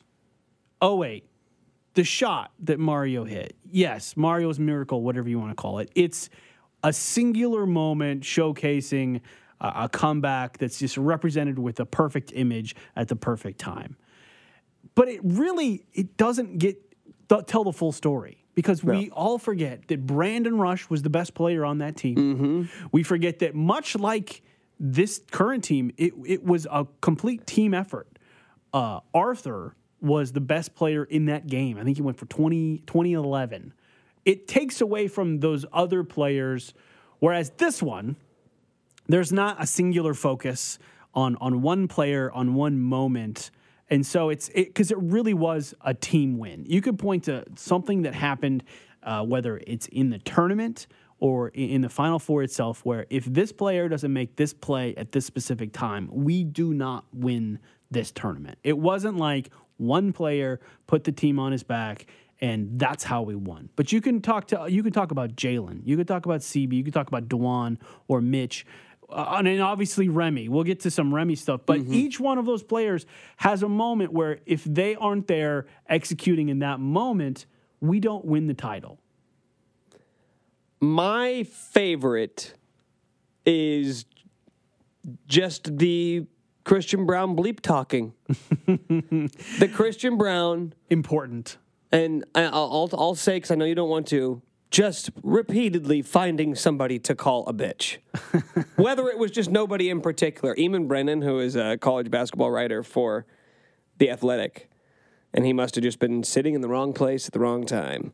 But during that game when Christian Brown hit a three, he said, Christian Brown turned around, looked me in the eyes, and called me a bitch. and I don't think he meant to call him one, but he is going to scream that two or three times a game. And that, I, I know it's kind of sophomoric to make these jokes, but like, I do think that has an effect on the rest of the team to see somebody with that sort of fire burning in him for 40 minutes every night. Uh, Eamonn Brennan. I like Eamonn Brennan. I've talked with him before, uh, but I think that's pretty vain to think that that swear was about you. You just That- happen to be in his, his That's line pretty sight. vain. That's pretty vain. That was not about you, sir. That was about North Carolina. That was just about the moment. Yeah, That's yeah. are you not watched Christian Brown at all year? This this is what, what he he does. does. That's what he does. But Kinda you know, a couple other things uh, we're not going to forget, and you're you're going to go through the years and you're going to think back to this game, and maybe people look back to the box score and they'll see Dajuan Harris's name, and it doesn't look like an impressive box score. But watch that game and watch his defense, and if he doesn't play that well against those absolute firecrackers. Uh, on North Carolina, who just killed it against Duke, and hold those guys to to nothing. Hold those guys to no productivity. That's how we win the game. Is on the defensive end. And it wasn't just the North Carolina game. I mean, he face guarded Kameron McGusty for the second half of that Miami game, which rendered him useless. I mean, he was killing KU in the first half. And for a guy, by the way, who the biggest criticism of Dajuan early in the season was that he's so small that he struggles against bigger, more physical players. that did mm-hmm. not seem to be the case in March. they underestimated him, and he's got a long wingspan, so that's probably you know how he can make up for for the height difference. But he's so handsy, he's so active. I mean, there were there were certain moments where Handsy in a good way. handsy in a, in a great way. This is the this is the good kind of handsy that we like from Dajuan. Uh, but you know, uh, other guys, if you want to talk about, Jalen Wilson did not have a good, efficient stat line offensively, but he was all over the place and timely buckets, timely and one uh, down the stretch where you know puts us in a position to to take control of that game. Makes the free throw. He was the only one making those free throws. It seemed at that point. Uh, but Jalen Wilson, over the course of this tournament, it seemed like he was a double double machine. He would just you know walk out walk out the door when the game was over and have 11 and 10. You know that was you don't really notice it because he's not you know necessarily the focus of the offense. We're not running a bunch of sets for Jalen Wilson, but he's getting those putbacks. And when he got that putback, uh, on that game on Monday night, you know things were cooking because that was his bread and butter for most of the season. Okay, sorry. I'm doing. I was doing some quick math while you were talking there because Jalen Wilson, as we remember, suspended first three games of the season after getting the DUI before the year. And if you remember, I'm sure you do. I mean, it, it seems like so long ago, but he was bad, Struggled, bad benched. to start the season. Yeah, well, he wasn't starting because Remy and Dajuan were starting alongside one another, if I remember correctly. And he came back and just struggled to find a role because I think he found himself on a team that was drastically different than the one a season ago where he was one of the go-to guys offensively. All of a sudden, Ochai was an alpha. Christian had added to his game. Remy Martin came in and was all of a sudden this big-time shot maker. In his first 10 games, Jalen Wilson averaged five points per game. Five points per game. And from there, it was the Texas Tech game. It was the second game that he started. He scored 20 points. And the rest of the season was history. Because I think that, and because the, the game before, the one that I think earned him the start, was against Oklahoma State, where he had two points and 15 rebounds. That's what'll do it. You, And that was the moment where I think he realized this is how I now provide value. I don't need to be the go to scorer. And I think that's so tough to convince guys hey, you were one of our scorers last year. Now you just have to be the do it all dude. it's quite humbling. I mean, he, he had a very humbling season where there was a time last year. Remember, he was he was our only offense at the beginning of that year, uh, beginning of that season, where he was getting mentioned for you know freshman of the year. He was getting mentioned Because it was a shock. Nobody uh, saw that coming. no, no, no, and like he was just like, okay, let's see what we have. And he was hurt the year before. Let's see, let's see what we have with this guy. And to have him just explode, and then didn't have quite the end of the year that he wanted, but you know he was always going to think of himself as you know maybe option number one. And when you come back from that, you he only missed three games. You come back from that, and he now maybe is the fourth option in some search situations. The way to think about Dave, maybe the fifth option. Yeah. Uh, that's quite humbling. And he, he found his role, and you saw that the rest of the season. And if he doesn't do those little things, like getting those rebounds and really just doing the, the dirty man stuff of putbacks, It was vital. that, that was how we won. It was vital. KU needed that guy who was just willing to do the dirty work, to do the stuff that you don't get a ton of attention for. I still think maybe the play of the tournament was against Miami, where Ochai gets the steal, or Christian gets the steal, I think it was, throws it up to Ochai, misses the layup. Jalen saves it inbounds, back to Ochai, hits the three. And I, and I remember watching that play saying that's how you win. That's how you win games. That's how you go to the Final Four. And that was what Jalen, that was Jalen's season in a nutshell of just doing the little stuff and working harder than everybody else. We're going to get into next year. Will Jalen be back? Will Christian Brown be back? We're enjoying this season for at least a little while longer before we look towards next year. The Remy Martin experiment, though, mm-hmm. the experience, I want to call it, is officially over. and Andrew, it was a beautiful sight to see. Let's bask in the glory of Remy Martin's year at Kansas next. You're listening to Jayhawk Talk Radio with Kevin Meckley, Andrew Payne, and Nick Schwerdt on 610 Sports Radio.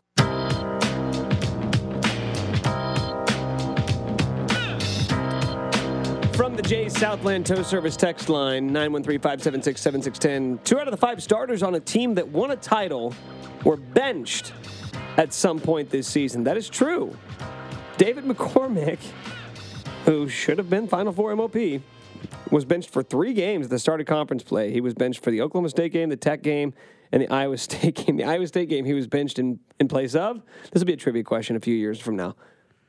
KJ Adams. KJ Adams started that game on uh, January 11th. And I guess, so he was benched for three games in the middle of the season. I guess the other one would be Remy because Dajuan Harris started every game except for senior night. But Remy was a starter at the beginning of the season. Jalen Wilson was a starter at the end of the season. But to the texter's point, there was never really a solidified, locked in five man rotation And- when everybody was healthy. an iron five, if you will. Yeah. Not like a North Carolina, here's our five dudes, and this is all we're playing. Yeah, we had to go through some stuff to get to the, the spot we ended up with.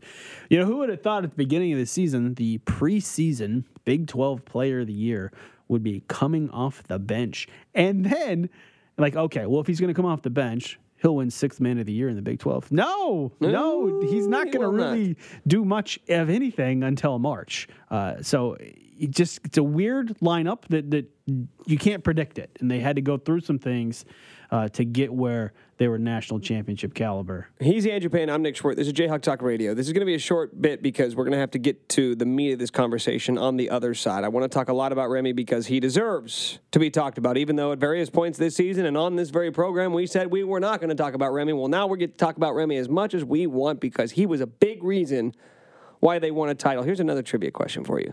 Ooh, I'll give you a win if you can get it to within 10.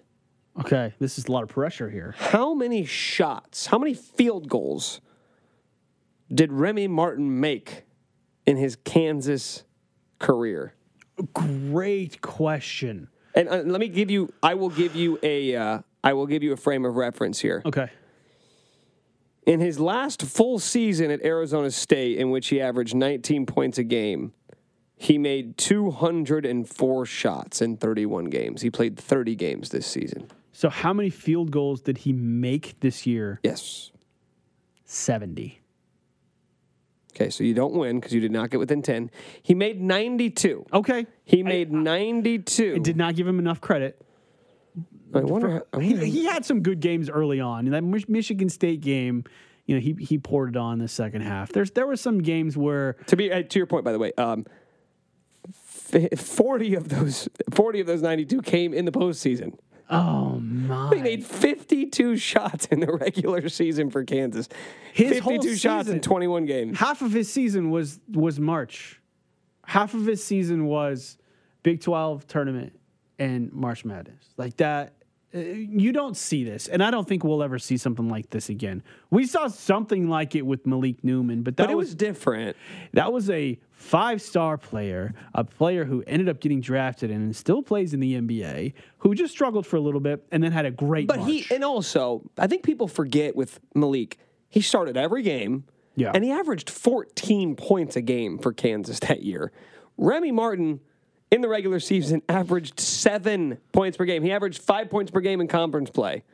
And then he turned into one of KU's three best players in March. and it was very visible for for Remy that he did not need to be on the floor for us to, to win games. It was it wasn't going to happen until March comes, and Remy said, "Just wait till March." Final stat line for Remy Martin in the NCAA tournament 14 points per game, five rebounds per game, three assists, shot 48% from three.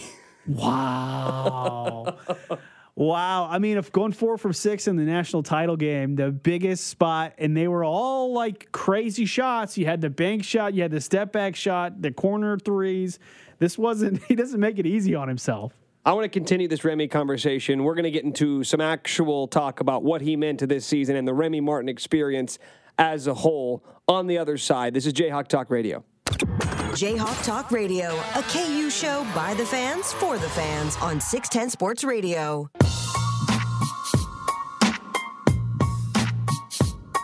All right, this is Jayhawk Talk Radio, the last Jayhawk Talk Radio of the season. But you know what? I'm not complaining because this is a national championship edition of Jayhawk Talk Radio. We, we joked about it earlier, Andrew, but our resume pretty damn good as a radio program. One to know, one to know in national titles. We started off a little bumpy. It was because do you remember? do you remember the week we started?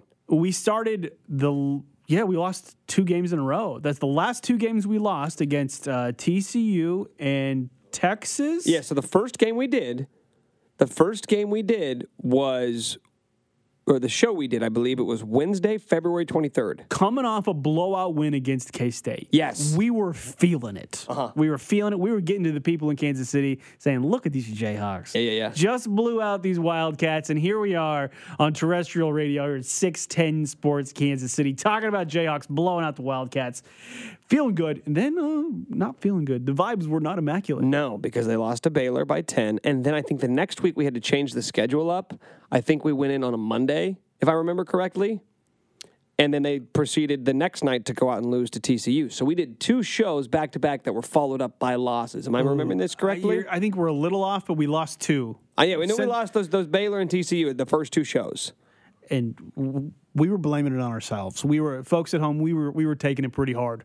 We were thinking to ourselves, "Do we just wrap this thing up?" Because, you know, I'm not a superstitious person in real life, but KU basketball is not real life, and in KU basketball, I'm very superstitious. And so then the Jayhawks proceeded to win the Big 12 tournament, win the NCAA tournament, 9 and 0 in the postseason, and as a show, 11 and 2 with a couple of pieces of hardware to go with it. And a banner to be hung next year.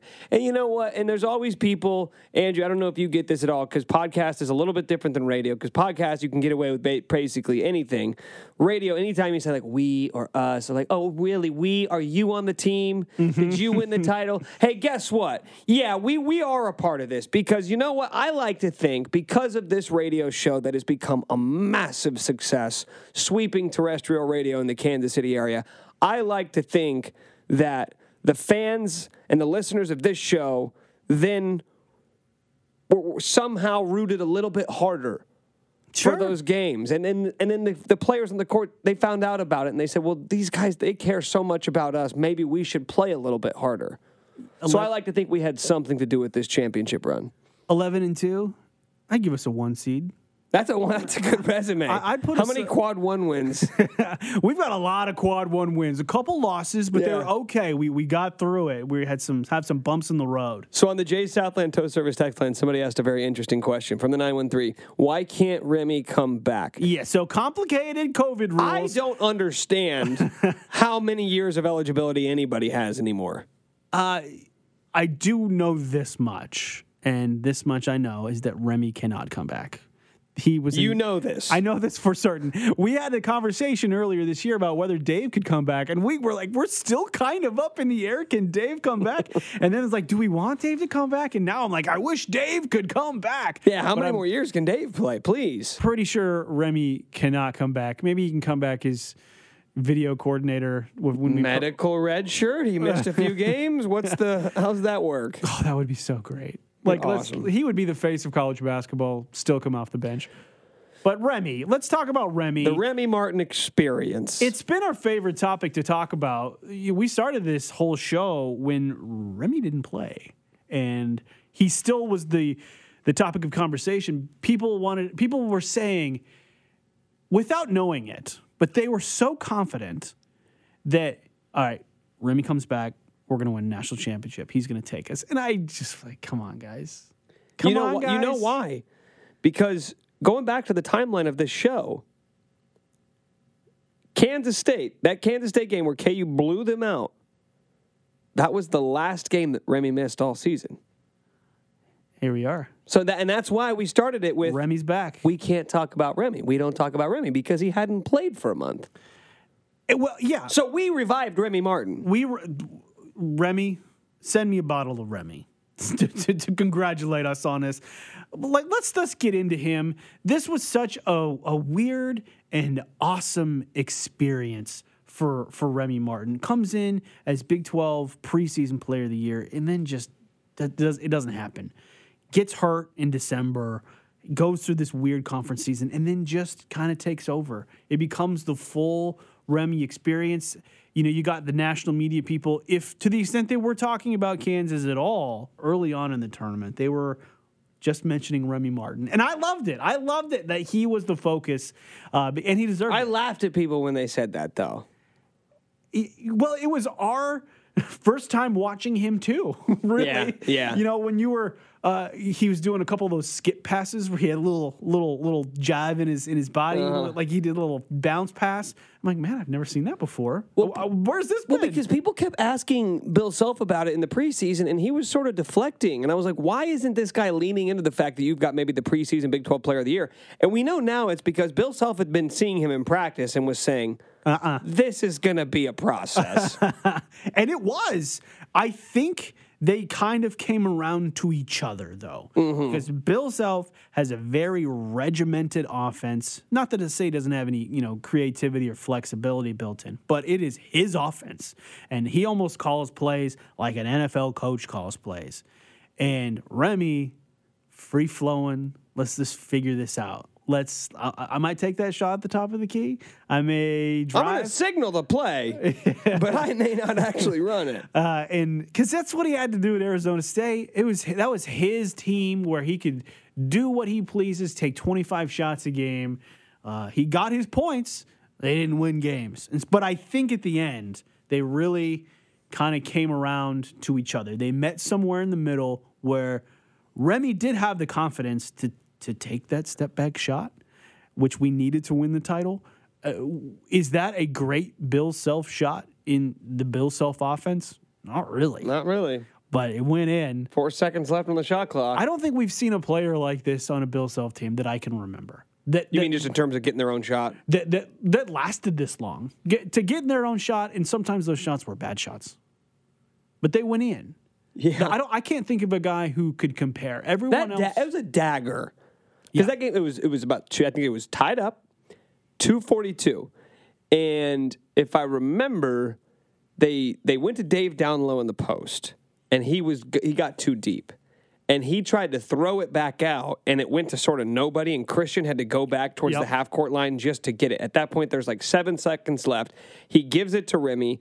Dave comes over, sets the screen. Remy's got a guy. I don't. I think it may have been Caleb Love, who had four or five inches on him and he hit that step back ju- like a dagger to put KU up by three with about two thirty to go. Can I say one other dagger? He had a block on Caleb Love with 54 seconds to go. I, I wouldn't say that at the end of the day it would be Remy 5'11 Remy Martin getting a block on this explosive North Carolina player who's probably going to go to the NBA eventually. Uh, and Caleb Love, who's maybe even having one of the best tournaments, or at least had that incredible Was. game against Yeah. uh, against Duke. Uh, for him to get a block against Caleb Love with 54 seconds, that didn't necessarily seal it, but that, if, you, if you're following the probabilities meter, we went up quite a bit after that. The vibes are immaculate, Andrew. Immaculate. The vibes are immaculate. He was exactly what this team was lacking a year ago. That shot, this team didn't have a guy to make that shot a year ago. And, you know, the quote about him saying that, or the quote from Bill Self saying that Remy told me, like, hey, I'm going to be ready for March. He said, "We're ready for March? Where are you right now? Like, we need you. We need you right now. And he said, I, I'm, I'm not healthy, but I'll be ready for March. And boy, was he ready for March. On the Jay's Southland Tow Service text line, my son and I got back at midnight this morning from New Orleans, sat second row. Wow, I, I have a, I have a couple buddies who drove down 16 hours, packed up the car after the game on Villanova, went down, bought seats for 50 bucks, taking pictures with Paul Pierce and Danny Manning and Mitch Lightfoot on Bourbon Street. My buddy sent me a selfie with Mitch Lightfoot at Bourbon Street at about 4 a.m. Oh my god! Oh my! Love that. If you wanted to go on Monday, you could get a ticket. I think the the hottest ticket in town, and I think this is generally true for the Final Four, was was the Saturday night game because you have four teams. You got all the college coaches who are in there too. Uh, Monday night it was full. Obviously, you could see the the scope. It was Yeah. almost almost overwhelming to see this tiny basketball court in the middle of this the sea of people. Yeah. I mean, it kind of just gave this epic feel to it. And uh, you know, we showed up in front of those seventy thousand people in New Orleans, and they can't take that away from us. I'll tell you what, this is our last show of the year, and Kansas won a title. And, and another text from the text line Are you taking calls? We haven't taken calls yet this year, but Andrew, it's the last show of the year. KU won a title. Let's open up the phone lines. If anybody wants to join the show, give us a call. Make them good, immaculate vibes. There we go. Only immaculate calls only. 913 576 7610. We'll open up the phone lines for the rest of the show. We got about 45 minutes left. So if you want to get in on the conversation, give us a call 913 576 7610. This is Jayhawk Talk Radio. You're listening to Jayhawk Talk Radio with Kevin Meckley, Andrew Payne, and Nick Schwerdt on 610 Sports Radio.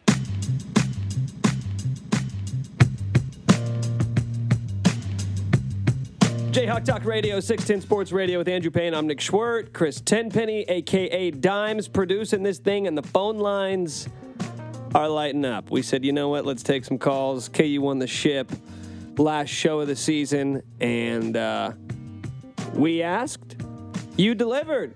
Let's go out to the phone lines. Tim from Lawrence joins us on Jayhawk Talk Radio. Tim, what's up, man? Hey guys, uh, first I want to tip my cap to Charles Barkley. Uh, you know, was unfazed at halftime, and then at the end of the game, we watched him do a little troll dance right behind Kenny Smith, and Kenny kept waving him off the whole time, like, you know, I know, I know, Kansas just won. I know you said they were going to kick the crap out of them, et cetera, et cetera.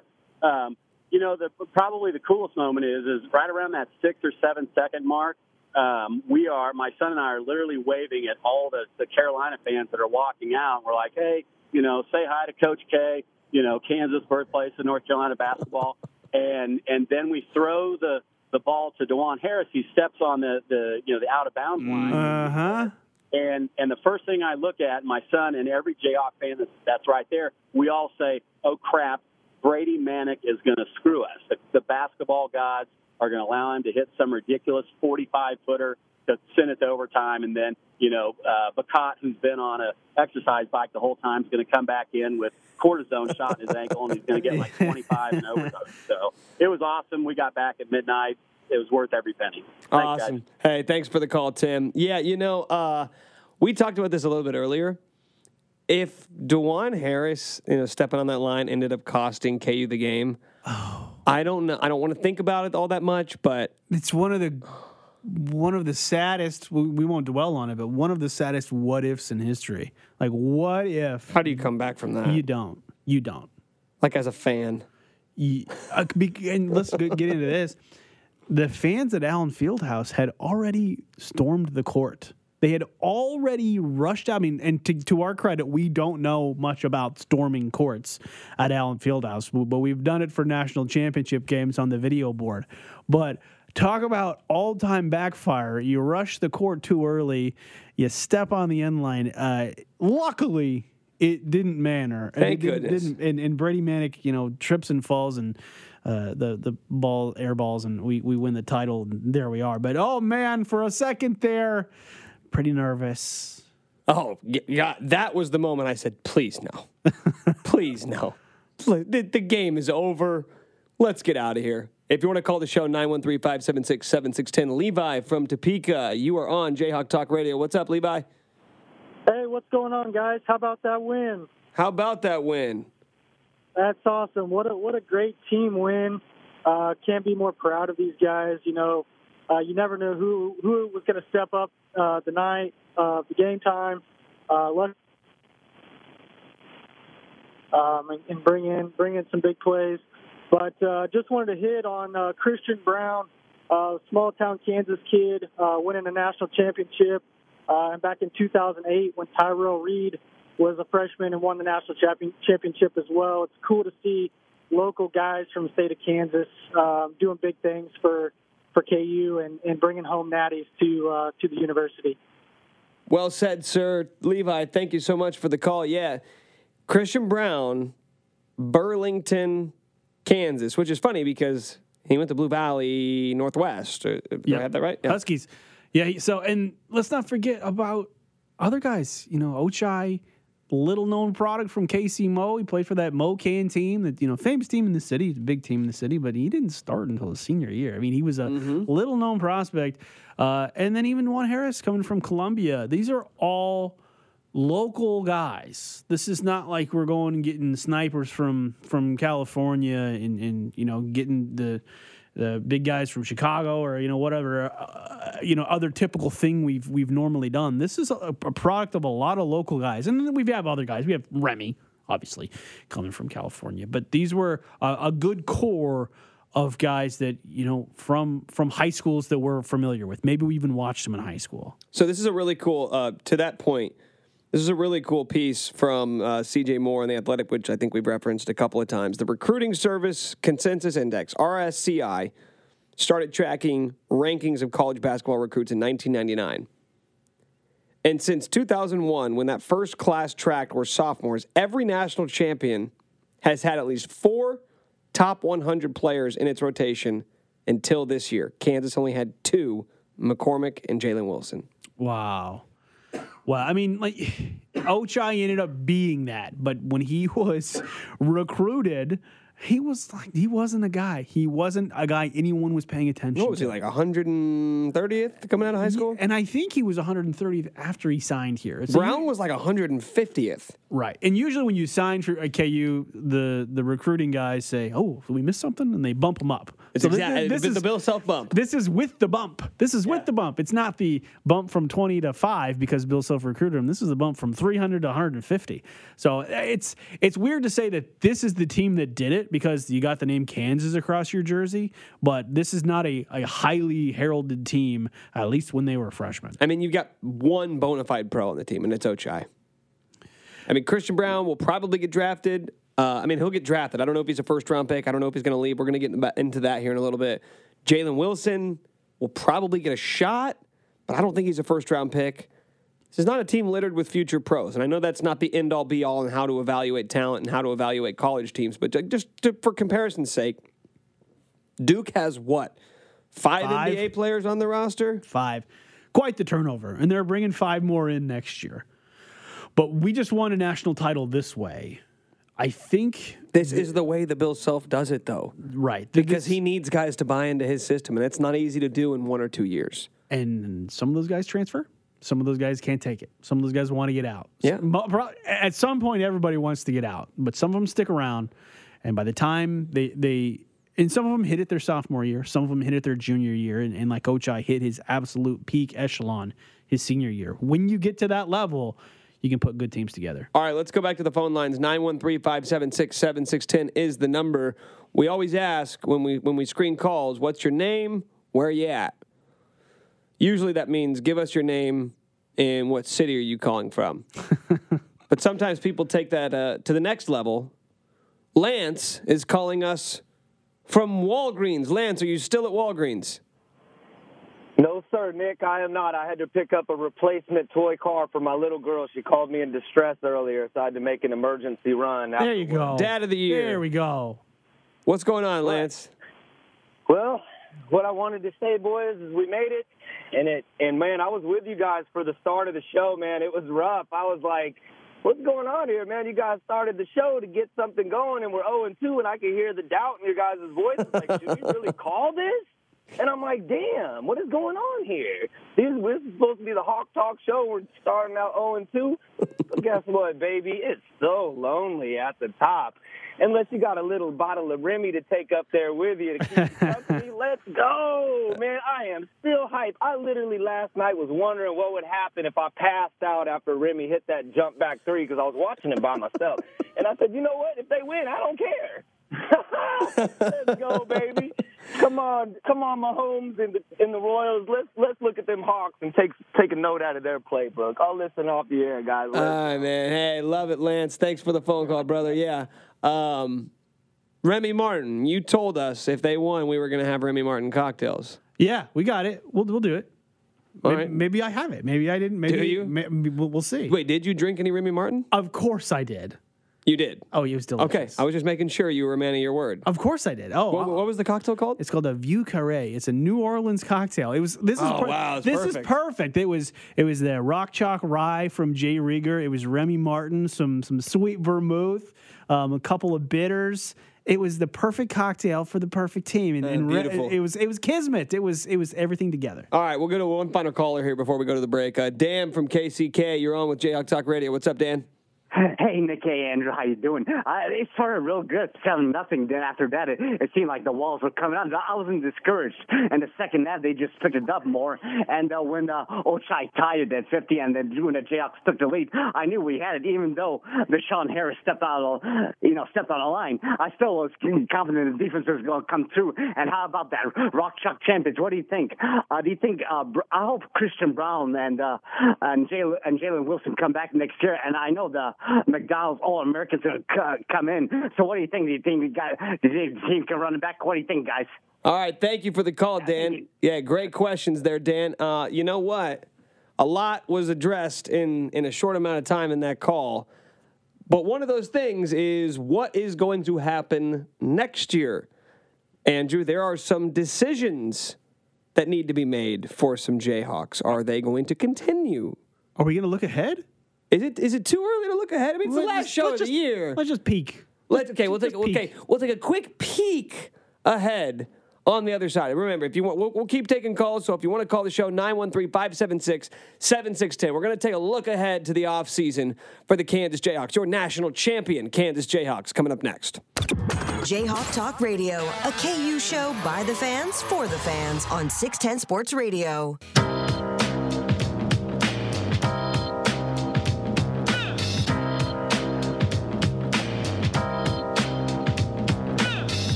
Right, Jayhawk Talk Radio rolls on here on a Wednesday night, a beautiful Wednesday night, a championship Wednesday night. By the way, uh, the championship parade for the Kansas basketball team will be Sunday at 2 p.m.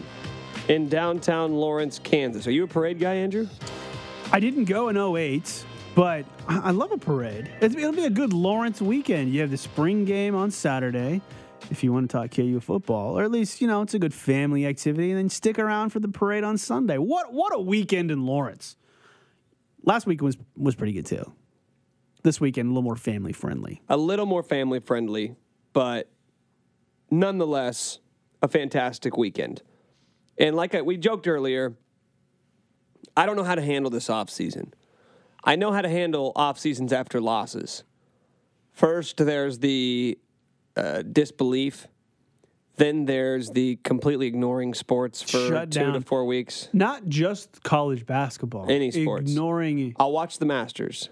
that's that's a come that's a comeback because that's quiet. Well, it's always the next It's- week. It's yeah. relaxing. But at that point, unless you played in the Final Four, you've already had a couple of weeks to yeah, get over it's it. It's time. But if it's and if if you make the final four, you can have a little bit of like, okay, we got somewhere. I mean, I didn't, didn't necessarily feel that way in 2018, even though it was a horrible loss. Yeah. But otherwise, like it takes a while to come out of it, but not this year.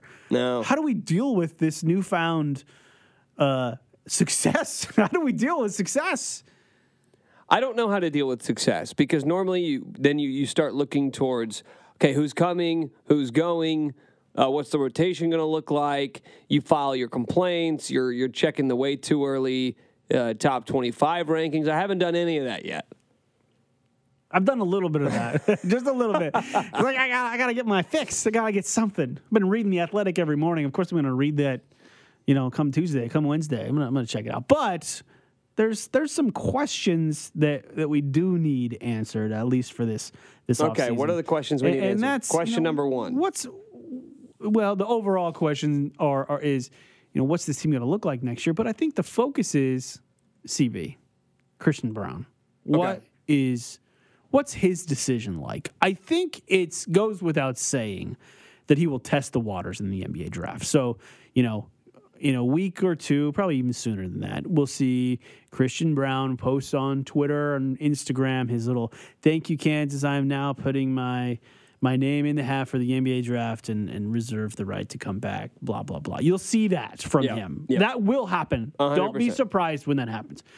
The real question is, is does he take the Ochai Agbaji track or does he get some feedback that, you know, maybe he's a first rounder? So the title makes things a little bit more complicated because whatever percentage chance you had at him coming back next year, it has to, to be lower now that Kansas won the title, right? Nothing left to prove. I mean, nothing left to, left to prove unless you think you can win it next year. I mean, you could be a legend. You could. I mean, we haven't had back to back titles since Florida, and even before that, it was the the Duke teams in the early early '90s. This could be that could be absolutely legendary if you think you could do it. Uh, but he doesn't have anything left to prove. No, well, I- I- as a team, in terms of team accomplishments. yeah, because here's here's where I'm at with with Christian is that I'm not convinced that he's not in the exact same spot Ochai was in last year. I think he's in the exact same spot. They they averaged nearly the same amount of points. Kind of had and their the- their their like mock draft status is in about the same range. you know, late twenties. Some some of them don't even have him in the first round, but everybody likes him. They just don't quite know where to put him. You know, is he a, first round player? Can he can he provide for us this year? Ochai proved that he could do that. And Ochai, if you read that CJ Moore article, speaking of the athletic, he's getting a lot of pub today. It showed what he had to do going through that process and how that process put him in the position to be the player that he became. You know, Yeah. this this we just put him on Mount Rushmore, Nick. We, Uh, we did put him on the Kansas Mount Rushmore. But CB could end up being a similar player. And you see that. He's got some things that he can work on. I mean, we've seen that. He I'm scrolling through big boards right now, and it's all over the place. Late 20s. I've got. I've seen him in the 40s. I've seen him in the 50s.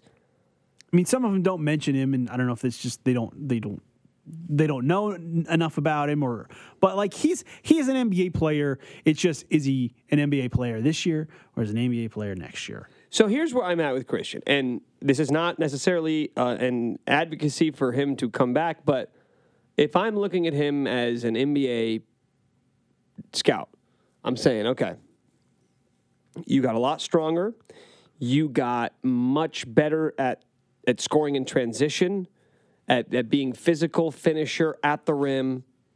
But that's what the whole offense was predicated on, was getting CB and Ochai and Jalen driving lanes, getting them downhill and scoring at the rim, getting them out in transition. He never really showed the ability to create create his own shot off the dribble. I think the biggest knock against him was that he seems to be hesitant with the shot.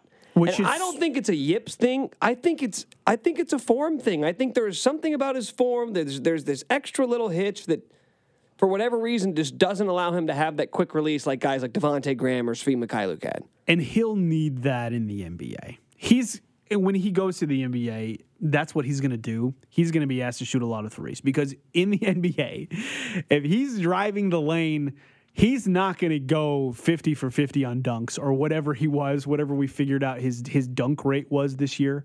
It's not going to be 50 for 50. He's going up, he, he drives in there and DeAndre Ayton's waiting for him. Yeah, It's not yeah. going in. No. He's got to do something else. He's got to have that tool. And Ochai had that tool in the three. It's it we and we know he can shoot. We Yep. know CB can do it. It's just like either fundamentally or some kind of form issue. Uh, or even mental issue that he's got to get figured out because he's going to have to shoot a lot of threes in the NBA. That's how the game's played now. It's not this Bill Self 1990 style of basketball. If I'm Christian, I'm looking at what I'm looking at what Ochai just did and saying, why can't I do that? And, and unless he's just saying, unless like you said earlier, I already won the title, so like I don't really care about coming back and and getting individual accolades. But the flip side of that is that you come back and have a 20 point per game type season instead of being a fringe first round pick like Ochai. You could become a lottery pick, and I'm fully aware that those stories are fewer and far between. And Ochai, I, I, or and and CB, I don't think people realize like he's big. Like, he's like six seven. He's got legit NBA size, legit NBA athleticism. But at that next level, like you said, like you're gonna have to be a knockdown shooter. Otherwise, I don't know what your role is. Who do you think was the face of college basketball this year? Not necessarily the best player, but like the face of college basketball. Man, Chet Holmgren. Right. Or Drew Timme. Yeah. Right. Or maybe Paolo Banchero in the second half of the season. I think it's Holmgren only because of the fact that he's built like a pterodactyl. But next season, I think you have a case that if Christian Braun comes back, that he is the face of college basketball. He, you, you could take him to a marketing company and you could say, you know, the the McDonald's commercial. They're not going to put a McDonald's, but the McDonald's commercial that airs, you know, in between commercials on Big Monday, you could put Christian Braun's oh, face Oh, there. oh, oh, oh, this is interesting. NIL money. That's that's what I'm getting at. Is that if you are the face of college basketball, there will be NIL opportunities for you. You're not just another player coming back who's good. You have marketing opportunities because you just won the title. This is unique to him in this situation that no one else has. How much money can a guy like Christian Braun make in a city like Lawrence? It's got to go beyond Lawrence. Because we have no idea right now. Because this whole first year was schools scrambling, trying to figure out stuff on the fly. and they were really doing it on the fly. They were ill prepared. and I think it's a fraction. It's mm, you know tiny, minuscule percentiles of what it will be. I mean, guys were getting paid to do social media posts for Buffalo Wild Wings. Like that's not what the NIL deal, big deals are going to be in the future. It's not going to be this mishmash. Uh, you know, small social media things. It's going to be spokesman type stuff. It's going to be real. There's going to be real money there. I don't know if it happens this year, but it will eventually happen. But Christian Braun has that opportunity. Jalen Wilson. Jalen Wilson, I- you know, he he tested last year. But he's not nearly the pr- the prospect that Christian is. I mean, it's not even close. And I think I don't even know if he'd get drafted. I don't think he would. Uh, it'd have to be like he's ready to move on. And let's not forget, like he had a whole season. This would be his senior season in terms of academics next year. Uh, so it's not like Yeah. he's you know just a sophomore, a lowly sophomore that like oh you got to put the work in. Now he's been around for a while.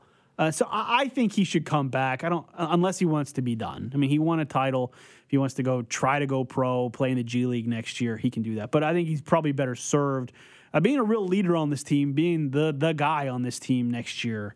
Uh, I think there's going to be opportunity for him. Like there's there's guys leaving. Either one of those guys have to look at it and say, winning a national championship just increased my marketability tenfold. Ochai's gone, Dave's gone, Remy's gone, Mitch is gone.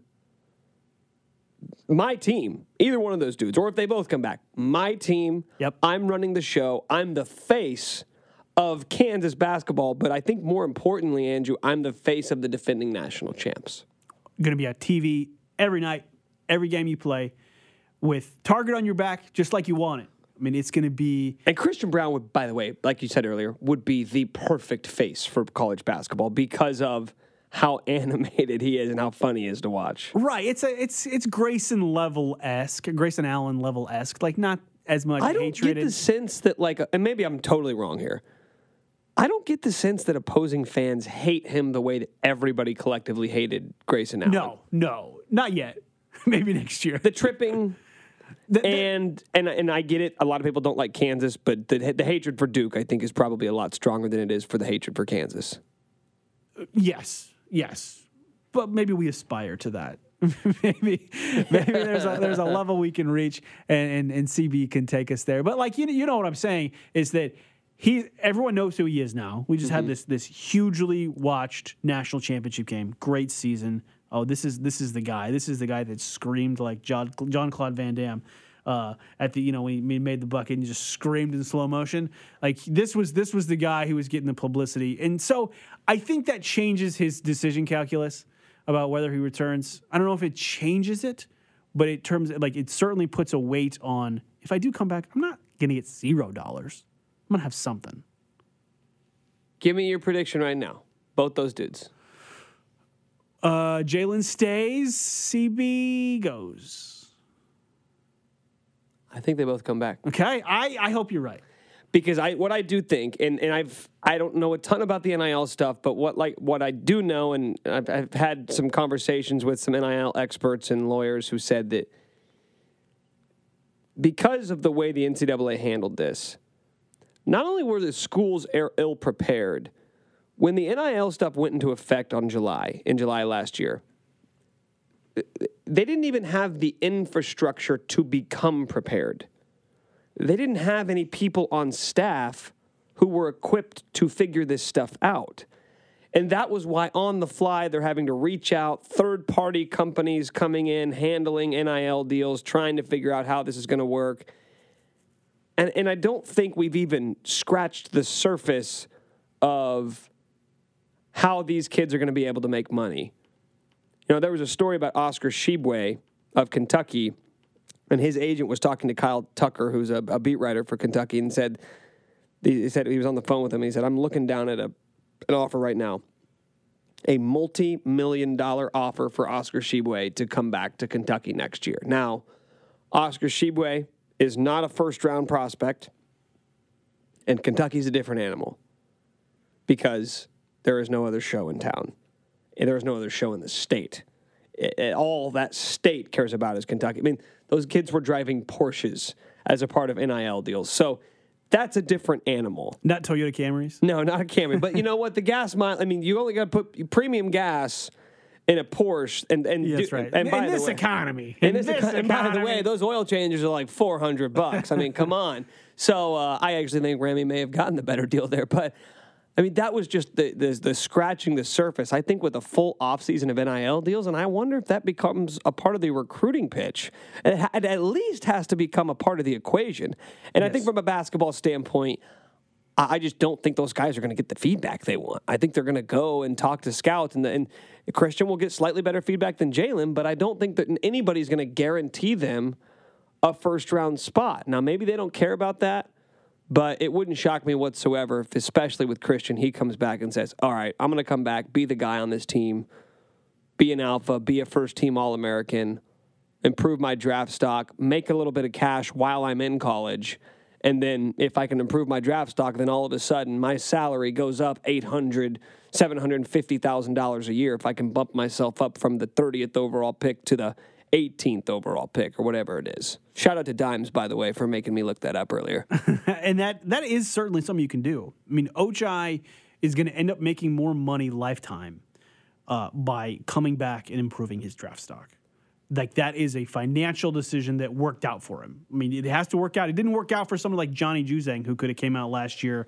That hurt him a lot. And so you look at these good scenarios and look at these bad scenarios. I think CB has seen the path. He can see the path that Ochai just took. He can take it. He can be the guy next year. And uh, I think it's a, it's a good math problem for him to have. All right, we're going to wrap things up on the other side. This is Jayhawk Talk Radio. You're listening to Jayhawk Talk Radio with Kevin Meckley, Andrew Payne, and Nick Schwerdt on 610 Sports Radio.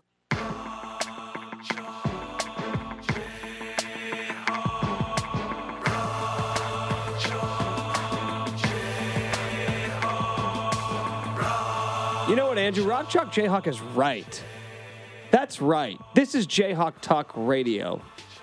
I am Nick Schwerdt, Andrew Payne, Kevin Meckley left us uh, what seems like an eternity ago. We've been having fun here. We have been having fun. We got dimes behind the glass and uh, the last show of the year, and it's a celebratory one because we knew last Wednesday we were going to do this show Either no matter what. Either way, we'd come in here and tell you that it was a great season. But that's the difference. Is if we would have done the other show, it would have been half everything that went wrong. This part sucked, that part sucked.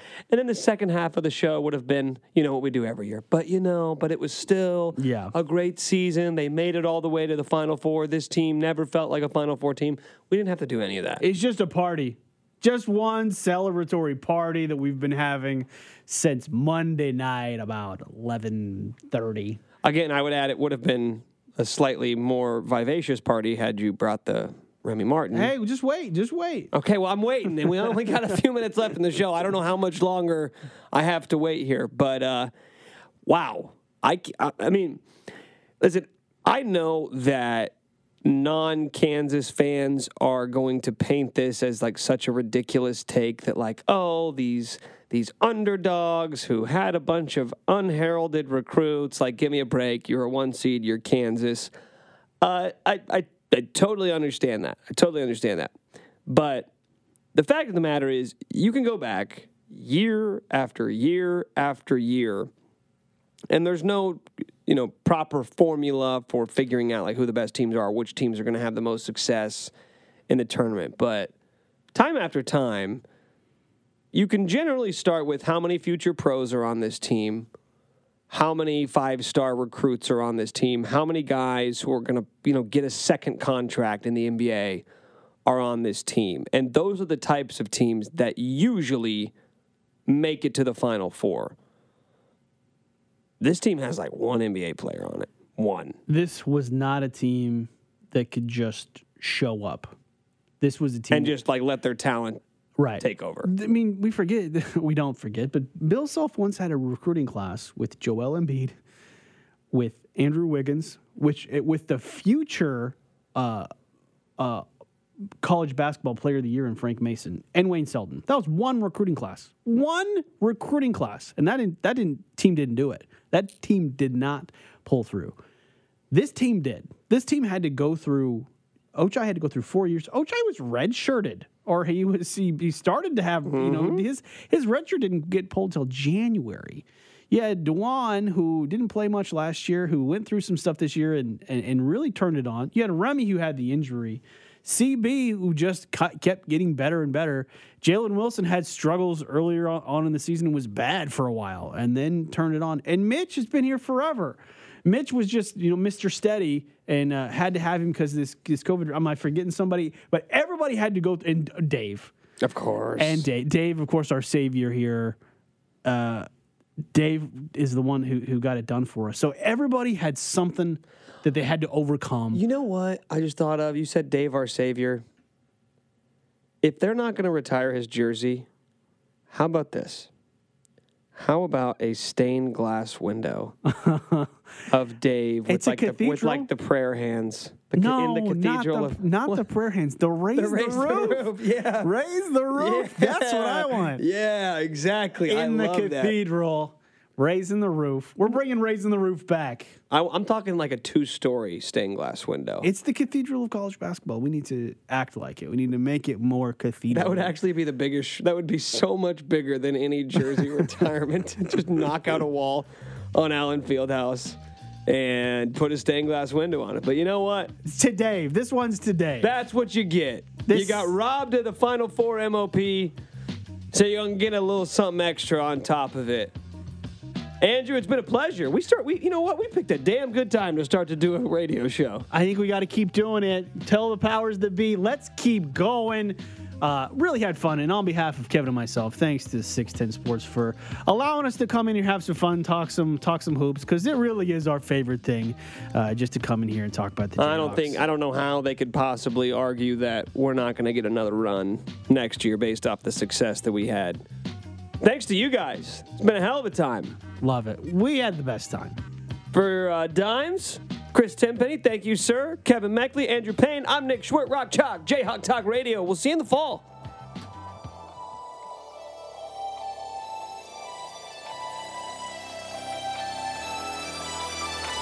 It's for my Jayhawk fans, for my Jayhawks. It's for my Jayhawk fans, for my Jayhawks. It's for my Jayhawk Jayhawk Talk Radio, a KU show by the fans for the fans on 610 Sports Radio.